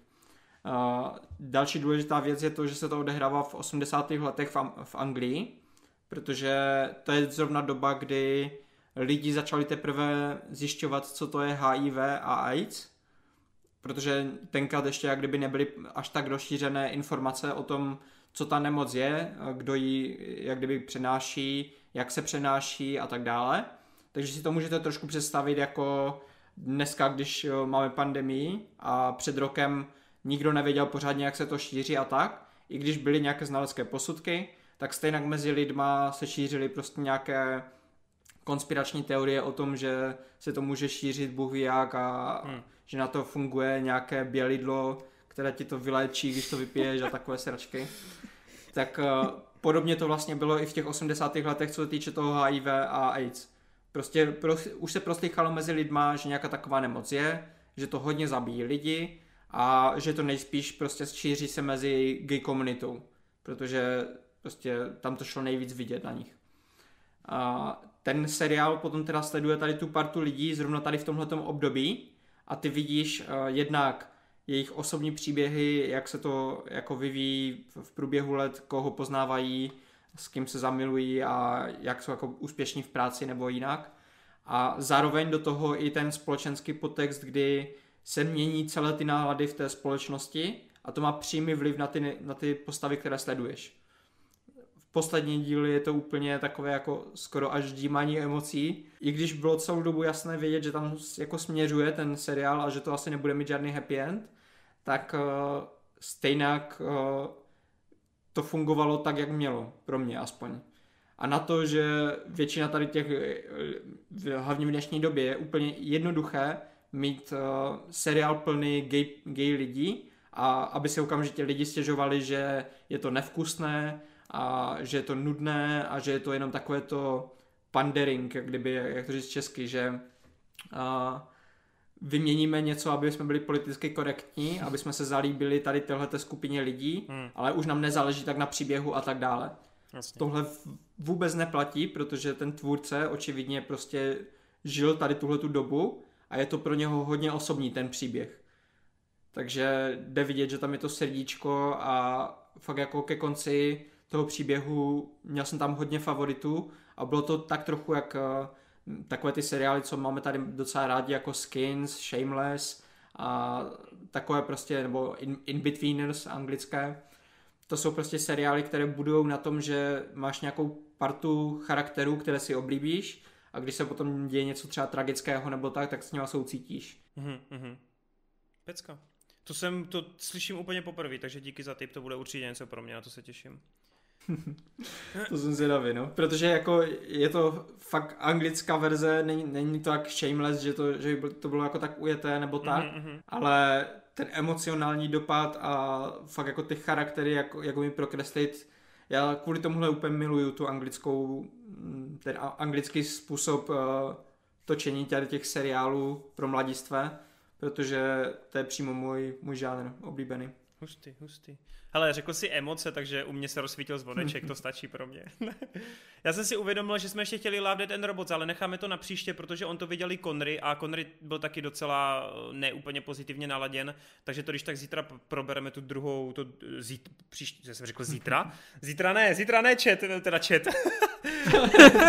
já, já už streamuju zase. Ty už jsi online, ne? já už zase streamuju. Uh, příště, příště to rozebereme i s Konriášem to druhý volume, tak když tak vydržte, kluci se určitě o tom hezky roz, popovídají. A to je takový Díky příslip... každý den to by bylo. a to je příslip i do toho, že příští epizoda bude rychlejší. Hele, uh, máme, jsme něco kousek za hodinkou, tak já bych se rovnou uh, otočil na ty dotazy. Já doufám, že jste, že, si, že máte rozkliklý. Výjimečně jsem vám... Mám celou hodinu před natáčením jsem vám je poslal. Úžasné. Takže jste měli určitě spoustu uh, času se na to podívat. Tak uh, já to asi, nebo chcete si to číst vy, řekněte si. Já to budu číst a budu to házet. No jak, jak, přečteš to, jak přečteš to první jméno, na to co dobu čekám. Dobrý, Adis, čteš první. Chorchino, jaký máte názor na první kontakt? Uh, neviděl jsem. Výborně. To je Star Trek, ne? No, já si nejsou jistý, jestli to je Star Trek. Pokud to je Star Trek, tak uh, já jsem ho taky neviděl. já jsem neviděl, já nejsem zrovna hmm. trekís, takže jako to bude asi rychle. Je možný, že potom ještě myslel film z 92. jménem První kontakt, který natočil Bob Misjorovský, který má 48%, ale pochybuju. Takže jestli myslí Star Trek první kontakt, tak bohužel. Já jediný, co jsem ze Star Treku viděl, tak eh, tu novou trilogii od JJ plus ten seriál Discovery, který teď běží. No, akorát tu novou sérii, no. Jo. No, pak tam máme od Matyho Cepeka. Máte rádi One Piece? No, to bude dlouhý. Já jsem se do toho nikdy nedostal. Já jsem to zkoušel, uh, jsem si ty první díly, uh, já nevím, asi tak 50, 60 možná. To není ani prolog, Marta, z 50 dílů. No já vím, já vím, mě to všichni furt říkali, jako víš co, tady ta parta lidí, kde tady jako polovina z vás úplně zbožňuje One Piece, mm-hmm. takže tady jako dřív nebo později jsem to musel zkusit a zrovna v té době jsem měl přítelkyni, která to také žrala a všichni mi říkali pořád, jako překoušeš se tím začátkem a pak to bude super a to, ale já jsem se nikdy tím začátkem neprokousal. Hey, a to je zrovna pro tebe jak dělaný hlavně proto, protože ty já naprosto vím, no. miluješ ty podtexty, ty politické strany a tohle a to tam všechno je prostě. On tam řeší všechny tyhle společenský světový témata a dělá to právě v tom svým fikčním světě a je to úplně neuvěřitelně napsaný. Kdybys mě potkal v době, kdy jsem začínal s Bleachem hmm. a vyflackal bys mě a řekl bys mi, Bleach je sračka, začni si zračit tady tohleto a abych v té době začal číst One Piece, tak by bylo asi všechno v pohodě, ale bohužel Myslíš, tak nevím, že se k tomu nikdy nedostaneš, jo, už myslíš? Nevím, no, jako popravdě teďka ta velikost mě od toho jako dost, uh, mám z toho respekt. tak kdyby si třeba každý týden dal pět epizodek, víš co? No, no, ale já už, jako co týče anime, už na to nemám tolik času. Chápu, já už chápu. jako jsou priority nějaké a mezi těma videohrama, mezi těma počítač, teda mezi Geekecem a filmama, seriálama. Geekecem. Geekec mě strašně vytěžuje, já se na to musím vždycky připravovat úplně týdny dopředu. Chápu, tak to je pak jasný. Takže, takže prostě není čas tolik na anime, no. Chápu. A tak musíme přidat do, Geeke, musíme do, přidat do Geeketsu rubriku o anime a manze. To je jo, jo, takový bonus. to je pravda. No, Možná mi to pak takže... donutí, no abych já překonal tady slova Martyho, tak já se tady trošku vyposlal, aby mě šlo slyšet. Si posunu mikrofon. Následně, čekat, tak vám tady dám prst do... A jo, takže všichni na YouTube to teď uvidí, dobře. takže, tady mám Amisona, to není podstatný, ale já jsem si na Book Depository pořídil všechny tři takhle jakože ty boxy. A dopadlo to tak, že jsem si přečetl první tři nebo čtyři volumka a zasekl jsem se. Ale... Kamo, on utratí Takže... 9 tisíc za tři tady ty krabice, vole. A pak si přečte tři knížky, vole. Ale neříkám, že se k tomu, že se k tomu nevrátí, nevrátím, já se k tomu vrátím. Doufám, že to bude brzy a já jsem to nekoupil skrz to, že právě to zkusím, já jsem věděl, že se mi to bude líbit, víceméně všechno, co jsem o tom slyšel, tak mi to jenom tak nějak potvrzovalo, hele, tohle to bude paráda. To jsem si říkal, jako určitě bych to jednoho dne, podobně jako třeba jsem ta, uh, si pořídil vlastně zápisník smrti, tak jako pro takový ten fanouškovský pocit, jako že to má tak, takový, jak když vzpomínku nebo takový merch a tak, tak jsem si to chtěl tak nějak jako dopředu pořídit, kdyby to v budoucnu bylo vyprodané, tak ať už to teďka mám. A akorát myslel jsem si, že se do toho nastartuju mnohem rychleji, akorát to se mnou dopadlo jako s Martin. No, s tím, že teda já, jako na jednu stranu Marty si jenom stáhl pár, eh, nebo několik epizod anime a tím to haslo, já jsem do toho investoval investoval a tím to haslo, ale u mě skrz to, že jsem do toho investoval, tak mám takové konutkání, že prostě to nemůže na tím tom skončit, takže se do toho musím znova dostat. Jasně, tak, tak já jsem z vás tady jediný normální a já řeknu, já řeknu, že já teda už, už nekoukám, už anime nekoukám, už čtu jenom mangu, vlastně prvních Prvních 500, 500 epizod jsem zkoukl v anime, pak jsem se napojil mangou, která tehdy byla na ongoingu a od té doby čtu jenom mangu, protože anime v té době se zašlo docela, docela prasit a natahovali to a nebylo to úplně kvalitní. Ale těch prvních 500 epizod fakt boží a upřímně jsem rád, že jsem to sjel v tom anime už jenom skrz ty soundtracky a památné scény a td. A má to neuvěřitelný, neuvěřitelný, neuvěřitelný kombo jako několika silných momentů. No ale mangu teda čtu už další dobu, že jo, několik posledních let. Jsem pořád na ongoingu, Vano Country je boží, pomalu, ale jistě spějeme do velkolepého finále, všechny postavy se potkávají, všechny tajemství se začínají odhalovat a je to prostě neuvěřitelný nářez. Jak říkám, One Piece má jeden z nejlíp napsaných fikčních světů, ne jeden z nejlepších, podle mě má vůbec ten nejlepší. Můžeme se tu bavit o hromadě, hromadě světů z anime a mang, ale reálně Eiichiro Oda spolu s One Piecem udělal prostě tady druhou středozem prostě, nebo druhý západozemí a já si myslím, že dokonce je i v několika ohledech prostě převyšuje, protože podobně jak tady ty světy má dlouholetou historii, má neuvěřitelný mytologi- mytologie kolem toho. Každá sebe jako menší postavička má svůj vlastní příběhový oblouk.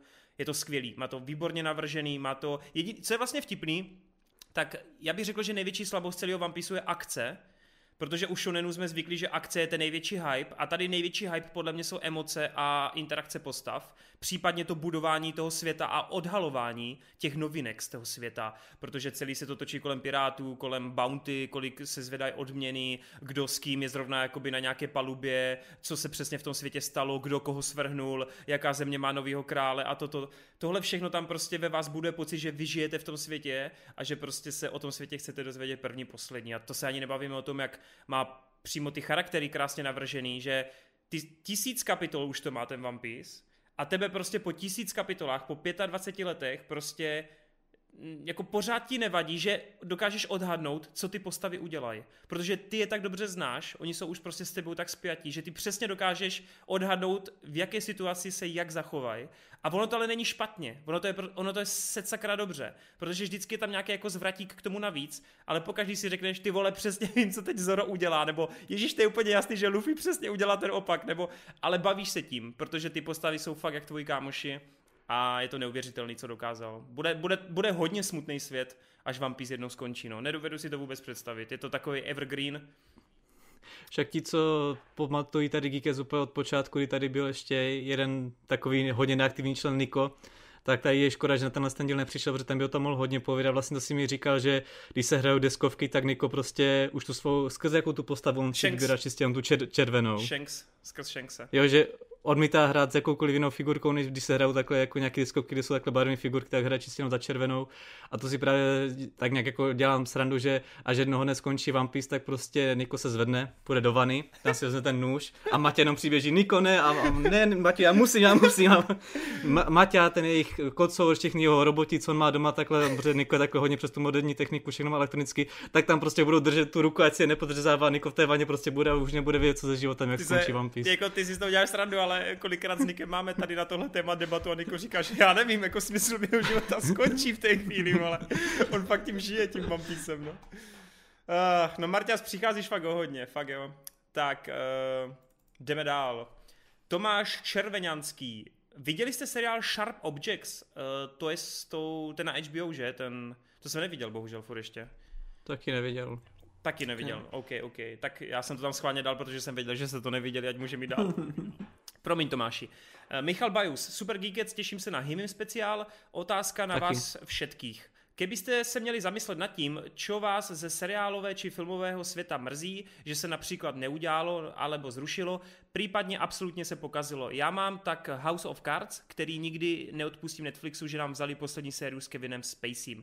Já než to zapomenu, tak chci říct, že zrovna včera jsem koukal na nový koncept arty toho Blomkamova pátýho vetřelce a to je určitě jedna z mála věcí, nebo z mála, z mnoha věcí, u které mě mrzí, že k té realizaci nikdy nedošlo. Takže za mě určitě pátý vetřelec, toho bych si jako fakt schutí od něj dal, i když on uh, se neprokázal v posledních letech jako úplně jako člověk, kterýmu bych věřil, ale prostě tohle bych si jako dal schutí, no. A Spider-Man no. 4 od Raimiho. Mně takhle napadá stran to, že se zrušil nebo neudělalo, tak samozřejmě seriál o Howardu Duckovi na Hulu, že se nekoná. A pak jako, jak jste tady na, právě zmiňoval v rámci nějakých těch pohledů na komiksovku nebo superhrdinské žádné z jiného pohledu stránky Kese, tak ne, že by mě druhý Kikes přišel jako nějaký špatný, jako jo, je slabší než první, ale není to tak, že bych na ně nadával, že to je prostě špatně udělané, že to je hovno a tak, ale skrz to, jak je to vlastně udělané celkově, tak to vlastně si podrylo to, aby to mohlo mít nějaký pokračování, což mě mrzí, že není zadaptovaná, pak i následně vlastně ta završující trojka celkově završ, že by to byla i filmová trilogie, že by takhle bylo nějak jako do završený pořádně, tak to mě napadlo, no a pak ještě jsem měl třetího, to bylo, to zase, to asi není zase tak velký, ale stran jako fantastických zvířat Grindelwaldovi zločiny, to jsem o tom jako velké očekávání, hodně jsem to jakože chtěl hájit, ale postupem, jako když jsem pak jako takhle slyšel názory jiných, tak jsem jako tak k němu přistupoval a ta nějaká má radost a nadšení to nějak postupně klesalo a klesalo, že jsem uznal, že tam, tam má jako hodně chyb, nejasností a že to prostě není úplně tak nějak dobře zvládnutý, no, takže to je asi takhle tři typy za mě. Hmm, no já jsem se chtěl vyvarovat právě těm jako spackaným pokračováním, ale OK. Klidně můžete, no. tak já za mě třeba konec komunity. Tam mě dost mrzí to, že se nepovedlo úplně nějak ustát to, že tam odešly některé postavy, které to tam docela jako neže drželi, ale byly takovým velkým součástí toho celku, že jakmile byli pryč, hlavně třeba Troj, tak eh, to prostě už nefungovalo hlavně s Abedem. Abed už tam neměl tu, tu svoji druhou půlku a už to jako nefungovalo prostě jako v těch předchozích sériích. Tak tam mě hodně mrzí tohleto. A zrušené, tak asi klasika Firefly, protože tam si myslím, že by tomu dost prospělo, kdyby tam třeba ještě měl aspoň jednu, dvě série a pak ten film. Hmm, hmm, hmm. Pěkně, pěkně, no. Jo, abych taky asi ještě něco vytáhl, ale asi se nebudeme u toho zdržovat. Jinak Himim speciálno, tyjo, už jsem, teď když to revočujeme, tak spolu, tak ty já jsem, v kolikáté sérii? S V sedmé, jo. Tak v sedmé sérii teďkom, no. To už je zase, já už jsou na konci skoro. A je to furt silný, je to furt silný, užívám si to. Tak, pátý. Věčný stopař po galaxii pomlčka Y. Zdar borci, můžete se trochu rozpovídat o seriálu Temný případ? Já můžu jenom o první sérii. Já nemohu já taky, ani o první sérii, takže povídejte vy dva. Tak uh, já nevím, jestli jsem to viděl tehdy prvně já nebo Marťaz, ale pamatuju si, že jsem jako k tomu přistupoval, že hele, bude to kvalitní, takže mám se připravit na jako nějakou pecku podle toho, co jsem slyšel.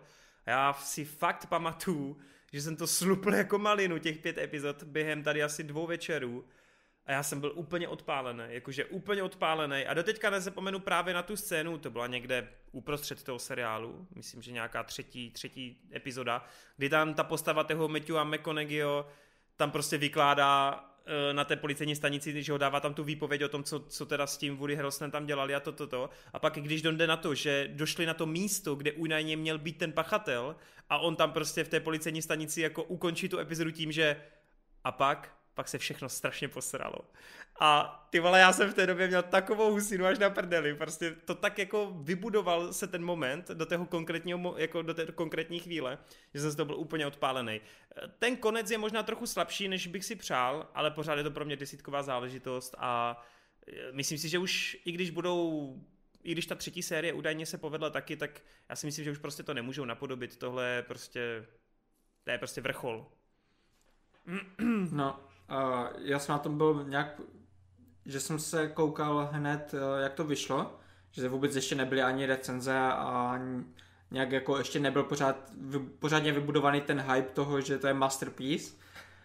Takže jsem vůbec nevěděl, co od toho očekávat, ale okamžitě mě to zaujalo, protože jsem velký fanoušek 7 a tady tohleto z začátku mi tou atmosféru strašně připomínalo a celá ta prostě mysterióznost, i ta chemie mezi těma dvěma uh, protagonisty, kdy uh, fakt mě jako ten vztah bavil, uh, hodně to jejich debatování věčné nad uh, filozofickými otázkami a, a tak dále. Přitom tam je hrozně krásný, a... že oni ani nejsou žádný jako takový těma typickýma napsanýma postavama, jako kladnýma, že jo? Mm. To je taky skvělý na tom.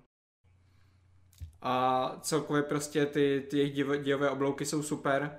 A trošku pro mě to, tento finále není úplně jako 10 z 10, protože jsem možná očekával až příliš mno, mnoho toho a prostě přišlo mi to takové trošku až obyčejné, ale do té doby prostě celá ta atmosféra a celé, celá ta prostě budování toho případu je fakt skvělé a patří to určitě mezi jedny z nejkvalitnějších krimi, jako takhle, co, co jsme dostali. No tomu hrozně napomáhá to prostředí, to jižanský, no. Je to fakt takový správně prostě ujetý, divný a okultistický a právě, jak říkáš, mysteriózní, no. A hlavně ono to má i podle mě právě toho správného vypravěče, toho McConaugheyho, že jo, který je mm. takový nespolehlivý vypravěč v mnoha ohledech. A je to prostě skvělý, když prostě ti vypráví příběh, který se stál, ale zároveň se to furt vrací do té policejní stanice a on furt vždycky chce cigáro a potřebuje pauzičky a, a ty jsi furt jako napnutý a je to skvělý, ty já to fakt miluju. Ty vlastně dám remoč asi. Jsem se teď úplně nahypil na to znovu. Tak, uh, Jo, Jan Klučiárik, zdravím, chcem se spýtat, či někdo z vás viděl seriál na HBO Go Rise by Wolves, ak ano, tak jsem zvědavý na názor. Já jsem to tady to hodil jenom... na Conryho, ne? No, to necháme na Conryho, on je jediný, kdo to viděl, že? OK, tak si to dáme do příště, tak Soráž, Jane, Honzo, Sedmý dotaz, Wade Wright. Za prvé musím kluky Martyho a Adise, Adisi, poslouchejte na tebe, moc pochválit. Já jsem to četl. Eh, moc pochválit za doporučení dokumentů. Neskutečně se mi trefili do vkusu a jsem rád, že se o tyhle témata zajímají a mluví o nich. Otázka na dnešek zní. Který režijní styl je vám nejbližší? Je to stříhová skladba Guya Ritchieho nebo Edgara Wrighta? Je to schopnost rychle a vizuálně vysvětlovat informace jako Alfred Hitchcock? Nebo vám sedí třeba směsice trademakerů Stevena Spielberga, která jeho styl skládá? Zkuste nehodnotit filmy, ale jen režijní styly. Může se stát, že třeba máte rádi bečkového režiséra, který má skvělý styl, ale jeho filmy nepovažujete za nejlepší. Pro něj je to třeba Rodriguez. Což je dobrý typ, by the way, zrovna. No, to je, to je no, strašně no, hezký dotaz, no. Když tam, když tam vypichuje to, že se právě nemáme soustředit na ty filmy, ale ty režijní styly a tak, tak nemyslím, mám, máme volit jenom čistě z toho, co tam dá, dává takhle příklady, ale zrovna ten Edgar Wright je pro mě tako, taková dobrá volba v rámci posledních věcí, co jsem viděl, což je vlastně, jsem to říkal Martimu, jeho velmi film Scott, Pil, Scott, Scott Pilgrim eh, proti, jak je to, proti světu? Nebo? Zbytku světa, myslím. Jo, proti zbytu, zbytku světa. Jo, no. A právě jak je ten film uchopený, jak je udělaný, tak to je naprosto parádní, prostě ta práce, já nevím, takřka ze vším, prostě ty scény jsou tak strašně dobře udělány a jako tím, jak je to podaný, je to strašně super, ale možná díjově a hlavně ta hlavní postava Scott mě, ve mně eh, vybudovával takovou strašný pocit deprese a úzkosti a nepříjemnosti, že já jsem fakt myslel, že ten film někdo kouká, mi to bylo nepříjemný. Takže z tohle bych to řekl, že právě nehodnotím ten film jako takový, protože ne, že bych se na něj nechtěl dívat, ale jako jo, když jsem to pak dokoukal, jak jsem řekl, uf, tak už je to za mnou. Ale tím, jak je ten film udělaný, tak je to fakt jako parádní a o mi pak i Marty vlastně říkali, jsme se bavili, že ono to dává smysl, protože ta postava je taková, že to je vlastně záměr a tak, takže jako já tomu filmu jako nic do něho nerypu, nemám jako potřebu to nějak hanit, ale právě když to takhle budu brát čistě po tom režim stylu, tak jako bych asi tohle to volil, protože fakt ten film je parádní a a krom tady tohle z toho filmu, tak vlastně ještě od Wrighta strašně mám rád Baby Driver a to mám tady rád jakože film jako takový celkově, tudíž ať už to myslel jako celkově, nebo jestli si mám vybrat z těch, z těch možností, co si psal, vejde, tak bych volil právě zase toho Wrighta, no. No, já si myslím, že je hrozně těžké na to odpovídat, protože já třeba ve mně se mísí to, že já mám prostě rád dlouhý, táhlý záběry, vis Iňarita, mám rád prostě fakt tu rychlou stříhovku ve stylu Wrighta, eh, nebo úplně jako vysrání se nějakýkoliv filmarský postup ve stylu Tarantina, že já mám rád vlastně úplně všechno a nemám jako jednoho vítěze, že pro každý specifický film prostě se hodí nějaký specifický styl toho točení a proto vlastně jako asi nedokážu úplně, úplně něco jako takhle vytípnout, nebo nemám to asi úplně takhle jako jednoduchý k rozřešení, no. Jak, jak ty máš ty, Marťas? No, jako úplně stejně, protože m, nikdy nemáš chuť prostě jenom na jeden styl. Vždycky prostě ne, mě nejvíc baví na, na sledování filmu to, že jednou se koukám právě na film tohohle režiséra, ten mi dá něco jiného než eh, film jiného režiséra. Mm-hmm. Takže jako porovnávat to proti sobě, samozřejmě takhle by u mě asi vyhrávali uh, režiséři jako Wright, uh, Villeneuve nebo Fincher, protože to jsou prostě moje top, kde uh, funguje vlastně všechno. Funguje hlavně ten režisérský styl, o kterém se tady baví, že u Wrighta dostávám ty rychlé energické střihy, uh, to samé s Guyem Richiem, který dokáže úplně vlastně to samé, kdy během pár střihů vidíš eh, úplně čistě prostě nějaký myšlenkový pochod, že tady vidíš, že nastoupil do taxíku, potom letí letadlem, je v New Yorku a najednou prostě během pár střihů je z Anglie v New Yorku a zase naopak. A tady tyhle ty věci fungují v jejich filmech právě kvůli tomu, že oni mají zběsilé tempo, jsou rychlé a jsou takhle celé navržené. Potom, když uh, uh, máme nějaké krimi nebo mám chuť prostě na něco vážnějšího, atmosféričtějšího, tak zase v tomhle je, to, je Mr. Fincher, který dokáže tou svojí odosobněnou kamerou, kdy všechno sleduje tak nějak jako nezúčastněně a dokumentaristicky, tak eh, tady ta chladná kamera úplně sedí do toho uh, nějakého mysteriózního dramatu nebo thrilleru ve stylu Sedm hra nebo uh, Fight Club. Uh, to samé u Vilneva, který zase hodně spoléhá na myšlenky, nebo aspoň u některých filmů jako příchozí, kde a na coloring. Nějaká ta, nějaká ta myšlenka táhne prostě celý koncept toho filmu, ať už vizuální, ať už po scenaristické stránce, ať už potom, jaké tam má postavy, prostě všechno musí odpovídat tomu záměru a tomu stylu. Takže jestli mám vytípnout jako jednoho nebo dva, tak eh, za mě asi Wright z té komediální a rychlé polohy a Fincher z té vážné atmosférické. To máme vlastně takřka podobný, no. Ale říkám, to je hrozně náročný. Já si myslím, že to nemá prostě nikdo, že by měl jako jeden oblíbený styl, no. Ale řekl jsi to pěkně, řekl jsi to pěkně. Tak, uh, Viktor Polák. Počkat, no. teď mě napadlo, Connery má předsedat sandálovky, ne? Tak to je pro vždycky. tak on má rád spíš Ridley Scotta, víš co? Což úplně nevím, jak ho jako definovat, no. Uh, Viktor, no povídej.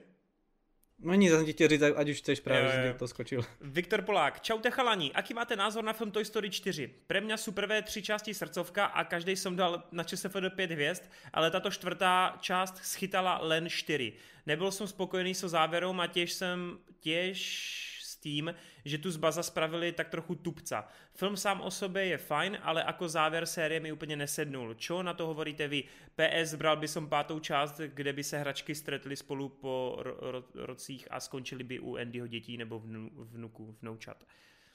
Mm, mně se dokonce čtvrtý díl líbí víc než dvojka, takže já úplně s tím jako nemůžu souhlasit. Mně se naopak finále líbilo, protože protože prostě bylo podle mě docela odvážný na animák, bylo docela chytře vystavěný a i když tam je ten očekávaný moment jistého rozloučení a uh, nějaké nové životní etapy v pozici hračky, což zní trochu vtipně, tak eh, přesto si myslím, že všechna ta, všechny ty předešlý příběhy k tomuhle momentu, k tomu Woodymu rozhodnutí prostě vedly a vlastně bych to vůbec neměnil. Přijde mě to dost jako vyspělý, přijde mě to vlastně dosti, mm, řekl bych, tak jako organicky vystavěný a smysluplný. To, že se mm, Bas choval jako trouba, já mám pocit, že Bas se choval jako trouba už v předchozích dílech, ale jako nechci ti vkládat jako nic do, jako do myšlenek, ale fakt si myslím, že on už byl takovej trochu jako buránek, už minimálně v té trojce, kdy mu tam měnili baterky a on tam dělal ze sebe Antonio Banderasa a tančil tam ve španělštině a tedy. Uf, já k tomu mohu říct, že mě trojka přišla takový jako fakt skvělý završení a celkově i tím tématem, jak je to pojatý, takový to prostě ten přesah vlastně to, na, pro to dítě, že v podstatě se musí posunout někam dál, až vlastně něco končí a takhle, tak jako v tom mě to přišlo parádní, že jsem si říkal jako co ta čtverka přesně přinese, jsem si říkal jako tam jako je kam se něko dělat něco dál příběhově, ale jsem si říkal, jestli je to vůbec potřeba v konečném důsledku jsem byl asi jak ty hodně spokojený, jsem byl jako překvapený a líbí se mi to. Nevím, jestli bych řekl, že se mi to líbí z celé tady té tetralogie nejvíce. Stran toho baze, já ne, že bych jako z něj dělali tupce, tak spíš bych to nějak tak jako podal, že ta čtvrka bych řekl, že je hodně o Woodym, jakože samozřejmě on je ta hlavní postava i v těch předchozích dílech, ale tam mi to přijde fakt jak takový jeho epilog a vlastně ty ostatní hračky jsou tam takový, ne tupci, ale takový křoví, který to nějak tak jako dokreslují. Takže asi v tom bych řekl, že než bych ho viděl jako tupce, ale že mě nepřišla ta jeho postava tam nějak tak podstatná třeba jako v těch prvotních dílech, no. Jo, to určitě, souhlas. Tak ono, ono se říkalo, že čtverka je taková labutí píseň pro Woodyho, no. Uh, no a vlastně ty jsi neviděl, Marta, žádný ty k tomu, nebo ty jsi viděl nějaký, ale nemáš k tomu ten vztah, že jo? Viděl první dva, no, ale nemám k tomu vztah, takže to asi pas. Dobře, dobře. Tak, eh, Zdrahy píše, opět skvělý geekec, ale něco mi k tomu chybí a proto se chci zeptat, i když vím, že Toren na tento film nerad odpovídá, tak radši ať nevydává geekec, ve kterém se o něm mluvilo. Jaký máte názor na chlast? Eh, je to dobré, nadprůměrné, ale není to žádné mistrovské dílo. Ha, ne, máš to zdrahy! nekoná se ani hon, ani eh, třeba pro mě pořád mec, o, taková jako z těch filmů u Mece mm-hmm. je nejoblíbenější Adamovy jabka. Jo, tak o, to pořád o, jako je nepřekonané pro mě. Ale jako je to hodně kvalitní film, je, rozhodně lidi, kteří mají rádi ať už severskou kinematografii nebo máce, tak jako doporučuju, protože je dost velká pravděpodobnost, že se vám to bude líbit. Pro mě osobně jediné, co jako to, to jak kdyby nefunguje nebo je tam slabší, tak je ten konec, protože jsem čekal nějakou jako trošku mm, zajímavější pointu, něco víc, že by se jako událo nebo stalo, protože takhle je to v podstatě takový feel good movie, který jako ne, nedá nic extra jako navíc. Mm-hmm. No tak zdrahy to nevím, jestli se na to podívám teda. ne, hele, teď nevím, jestli jste to už po, uh, zastihli kluci, ale 10. už se otvírá minimálně u nás v Brně Cinema City, už konečně. Takže, což zrovna je premiéra Tichého místa Adis, druhé části. A jenom Cinema City nebo všechny multiky? Hele, zatím jsem postřeh Cinema City, ale já si myslím, že brzy hned po téhle zprávě budou otevírat úplně všichni. A oteví, otevírají s jídlem nebo bez jídla? No tak oni by neotvírali bez jídla, že jo? No právě já jsem, já prostě tak hloupě ptám, že jsem právě, uh, ne film Toro, já si furt petu, Total Film teďka rozjeli podcast, jak jsem tam nějaký pouštěl, krom toho teda, jestli, ne, že bych takhle chtěl nějak rypat, ale mají to strašně chaoticky, že mají značení epizody na konci, konci toho názvu a nemají to ani nějak jako u každého dílu, takže jsem byl zmatený, jako kolik těch podcastů teda mají nebo nemají, ale v jednom tam právě spovídali uh, já nevím teďka, jestli je to ten výkonný ředitel, nebo jenom to byl nějaký reprezentant Cinestáru, a tam právě řešili, že se právě poučili z té situace loni, kdy otevřeli bez občerstvení a nebylo to pro ně jako výhodný, tak skrz to právě vlastně multiplexy neotevírali, takže jsem si právě jako říkal, jako, že jestli už můžu teda s jídlama nebo bez jídla, tak jako proto se ptám, no dobrý. No mělo by, mělo by s jídlem právě proto, protože by jinak neotevírali, ale teď už v téhle chvíli, co posloucháte Geekets, tak co vím, tak jsou jednosálovky otevřeny, takový ty artovější kina, jako bio okolo. Jo to jo, tak, tak tam i nejde o jídlo, že tady v jo, jo, jo, ale multiplexy by měly, minimálně Cinema City jako multiplex by mělo 10. června, což je z naší perspektivy za cca 8 dnů. Tak, ehm, no a právě Chlast, jo, ten oslý můstek, proč jsem to řekl, protože Chlast právě je jeden z těch filmů, který tam je teď momentálně nasazený, že jo. Tak, eh, takže já se na to zajdu, já se na to zajdu, mě to zajímá, chci podpořit všechno. Eh, desátý dotaz. Vinetau Barou, nebo Vinetach Barou, otázka. Viděli jste seriál od Apple TV Plus For All Mankind? Na to, aký je to, ten seriál kvalitní, má dost slabý hype v uvozovkách. Aký máte názor na filmy, seriály o alternativní historii a jaké jsou vaše nejoblíbenější?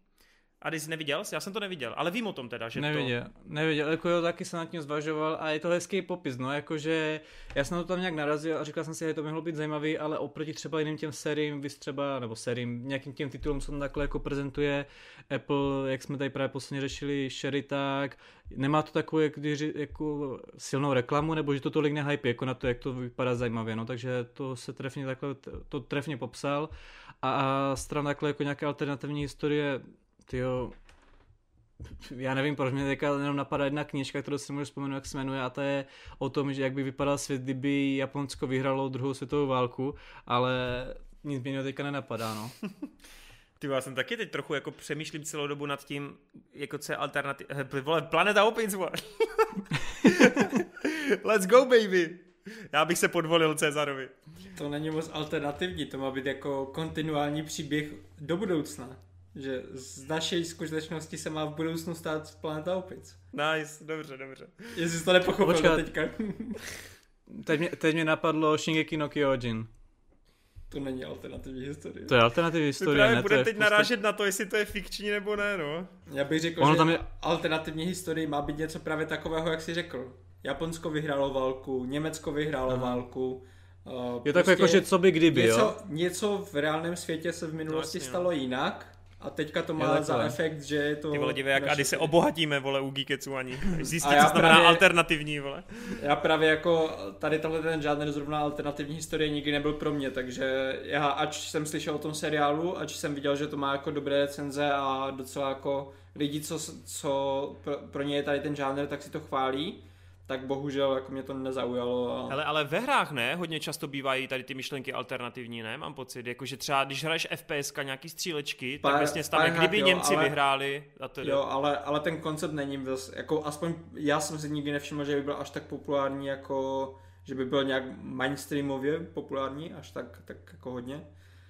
Jako jsem tam se objeví něco takového, no. Já si třeba vzpomínám na, na jednu hru jako London, kde bylo v podstatě jako co by, co, by, co by kdyby se otevřela pekelná brána v centru Londýně v někde v 16. nebo 18. století. Ale jako nějak to nikdy nebylo pro mě. Já si teď hlavě jenom vzpomenu na tu jednu epizodu Love, Dead and Robots s tím, přímo to se jmenuje alternativní historie, se to jmenuje ta epizoda s tím Hitlerem, že jo, ale ty vole, jinak já jsem úplně vygumovaný, já na nic nemůžu přijít, no.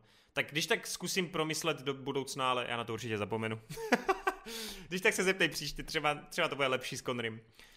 Tak a my, nám určitě uniká nějaká velká věc, nějaká úplně kultovka, která je alternativní a a tak. Uh, jedenáctá Frecerik, skvělý Geekec. Otázka. Napříč celou historii Geeketsu, ať během dotazové části nebo jen tak mimochodem kdekoliv jinde, sem tam zmiňujete některé filmy, některé výjimečné filmy, které vám v hlavě utkví nejspíše ještě hodně dlouho. Jedním z nich je i film Příchozí. Není neobvyklé, že mě vaše hypující Geekeci na jakýkoliv film dřív nebo později donutili se právě na proběraný film podívat, ale Příchozí mi stále unikali. Naštěstí ale přišel ten bod zlomu a to byl moment, kdy jsem kvůli tomuto restu špatně zodpověděl odpověděl otázku v jednom z kvízů na streamu. Takže přicházím po zhlédnutí příchozích a ptám se, ano, konečně se dostávám k otázce, jak moc je to podle vás chytrý, co se vám na tom filmu líbí nejvíc, jestli ten děj samotný nebo spíš audiovizuální vypiplanost a td. a td. Zkrátka se snažím dopídit tomu, proč je to pro vás tak dobré. Pro mě je to totiž skvělé, 10 z 10, ale mám v hlavě takový guláš, že nedokážu jednoduše popsat proč. Protože to do sebe krásně zapadlo všechno, ne? protože je to hloubavý, protože je to dobře zahraný, je to takový až melancholický, uklidňující a přitom, když je potřeba, tak ti to dá ten direkt do toho srdce, ten direkt do tvých myšlenek a úplně ti to uzemní. Eh, audiovizuál tomu hrozně moc pomáhá, hlavně ty sekvence, kdy třeba postava Jeremyho Rendera právě spolu s tou Amy Adams jdou poprvé k tomu kontaktu, teď tam hůčí ty zvuky, pak najednou se nastolí to ticho. Všechno je takový, je to sci-fi, který prostě nesází na právě opulentní, orgastický nějaký jako CGI, akci a td. Ale je to prostě sci-fi, který se snaží předat úplně jako komornější myšlenky, až řekl bych tak jako osobitý myšlenky, a hlavně je to ty vole film o komunikaci a to je podle mě prostě hrozně takový ojedinělý, že málo kdy něco takového dostaneš. Kor jako v docela drahém filmu. Takže já si myslím, že ona je to jako kombinace úplně všeho, ať už těch herců, ať už té myšlenky, ať už toho zpracování a ke konci to prostě krásně sepne. Já jsem teda slyšel, že ten konec někomu přijde trochu hloupej, protože ono jako takový ti hnidopišují, myslím, že Adis je takový hnidopich, ten, ten by se do toho určitě strepoval, že takový to finální rozřešení, nebudeme samozřejmě spoilerovat, kdy teda právě na základě komunikace se tam jako něčeho dopídí, něco si předají, nějakou myšlenku v tom večí, na tom večírku, tak někomu to přijde trochu jako hloupý, že to je jako hrozně zjednodušený, ten závěr, ten twist, no on to není twist, ale prostě ta poslední myšlenka. Ale já nevím, mně to přišlo, že to do toho prostě zapadlo krásně, no. Jak, jak vy se k tomu stavíte, k tomu finále? Jestli si ho pamatujete? Já jsem neviděl příchozí. Aha! Jesus, kdy tě tady hypíme v těch geekecích na to. no. Tak, uh, ty si teďka udělal tu nespoilerovou část a já teďka vedu, že já vyspoiluju ten největší zvrat a to Takže počkej, já teď téma. řeknu na pět minut, za pět minut si to přepněte dál. Si tak nějak? Tři, dva, jedna, teď. Protože pro mě právě je nejlepší to, že uh, jak máš různé způsoby komunikace, ať už třeba, když to vezmeme jako v tom filmu, tak uh, film sám o sobě má taky nějakou, nějaký svůj jazyk. Hmm. Filmový jazyk uh, je v podstatě to, jak je ten film sestříhaný, v jakém pořadí jsou scény, jak na sebe navazují a tak dále, to je filmový jazyk. A mně se líbí, že tady všechno, celý ten film je vystavěný právě kolem toho konceptu, toho jazyka, jak funguje. A odpovídá to i tému filmovému jazyku, že když ti vymozemšťaní naučí hlavní postavu myslet nelineárně, což znamená, že uh, ona v podstatě může vidět do budoucna, může vidět do minulosti. A všechny tady tyhle ty vzpomínky z těch všech časových rovin jí splývají do jednoho, protože ona najednou rozumí tomu mimozemskému jazyku, který nemá čas, takže ona vidí, že v budoucnu bude mít potomka, který umře a ona stejně jak jde do toho, z celého vztahu, protože chce prožít tady tenhle ten vztah od začátku do konce. Tak jak, jak jako my normálně lidi, kteří vnímáme čas lineárně od začátku do konce, tak jak je u nás normální. Tak ona i když věděla, co jí čeká na konci té cesty, tak se stejně rozhodla tu cestu jít. A tady tohleto, když ji naučili, jak kdyby uh, vidět ty různé časové roviny, tak to zase krásně zapadá do toho filmového jazyka, kde vlastně my tomu říkáme flashbacky a flash forward. Kdy v jiných filmech Mimochodem může za to J.J. Abrams za Lost. že vidíte prostě nějaká, nějaká postava, co, co se stalo v jejím příběhu kdysi dávno. Nebo naopak, jak používali Losti později, flash forward, kdy vidíš, co se s těma postavama stane v budoucnu. A on tady vzal všechny tady tyhle ty věci a vystavil na tom příběh, kdy přímo vlastně všechny ty flashbacky a flash forwardy, co vidíme během celého filmu, tak je vlastně, vidíš, vidíme ten proces, jak ona se to učí, ten jejich jazyk. Takže ona se to naučí, ona vidí nějaké ty vzpomínky, ona je z toho zmatená na začátku filmu, stejně jako my. Akorát nám jako divákům to nepřijde až tak divné, protože my jsme zvyklí z filmu, že vidíme flashbacky.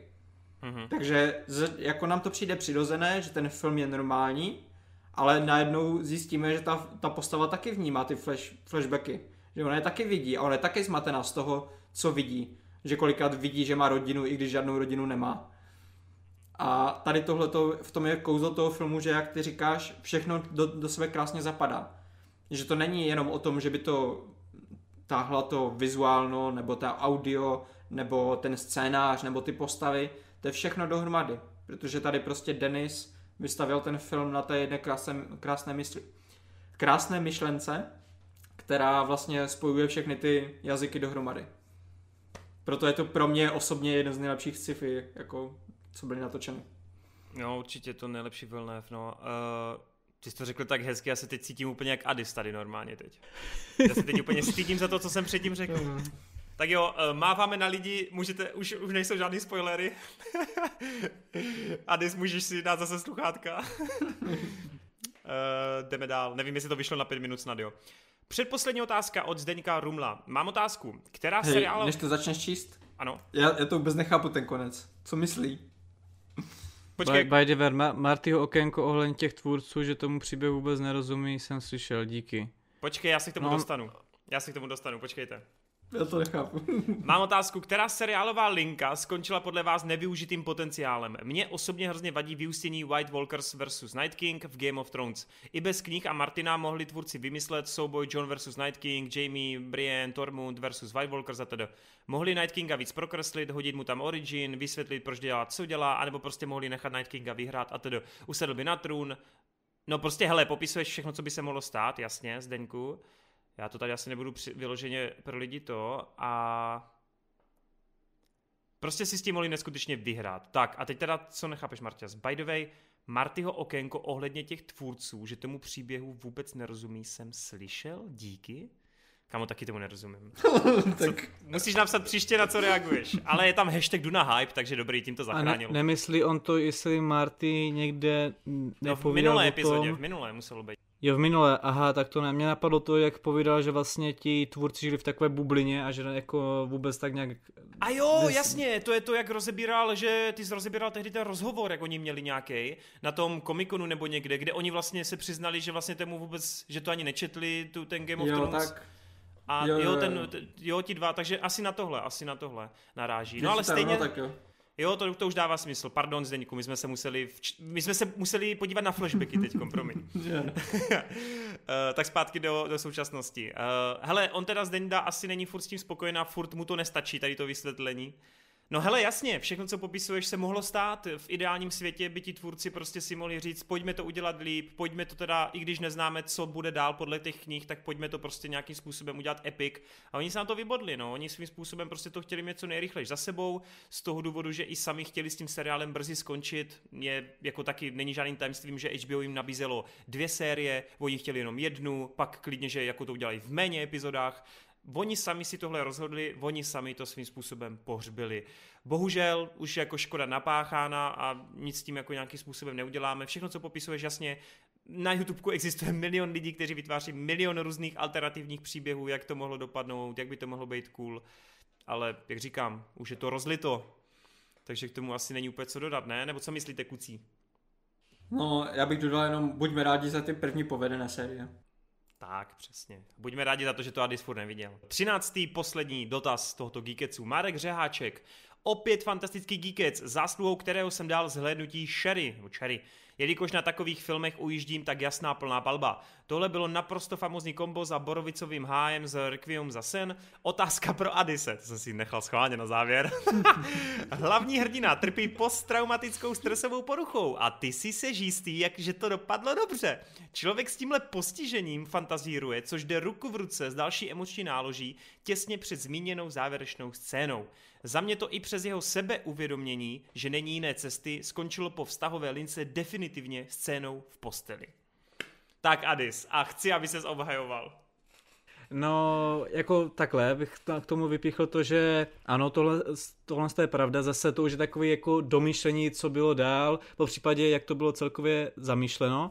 A já jsem to bral čistě prostě tak, jak se to prezentuje, že to vlastně končí úsměvně, že na to, jak ten film prostě ti ukáže fakt jako surovost a hnus, tak to prostě končí takovou tu typickou úsměvou scénu, jako ano, my tam právě prostě nevidíme, co bylo dál, má to takzvaný ten otevřený konec, takže si může domýšlet a když se na tím člověk takhle bude jako hodně jako bádat, tak tam pak nějakým logickým takhle uvědoměním asi dojde k tomu, že v podstatě byť v tom vězení tam prostě ještě měl ty posttraumatické šoky a tak, tak asi prostě nevyleze z vězení jednou lusk a ještě v pohodě, ale já osobně bych od toho filmu třeba čekal, že to bude mít nějaký takový otevřený konec, ale prostě takový pochmurný, že to prostě nebude končit úsměvem, že to bude prostě takový, že on se třeba vrátí do normálního života a ne, i kdybych fungoval třeba sám, nebo úplně cokoliv takové, že to prostě na tebe nebude působit, že to fakt končí úsměvem tam hezké holky, že jo? Takhle bych to asi podal.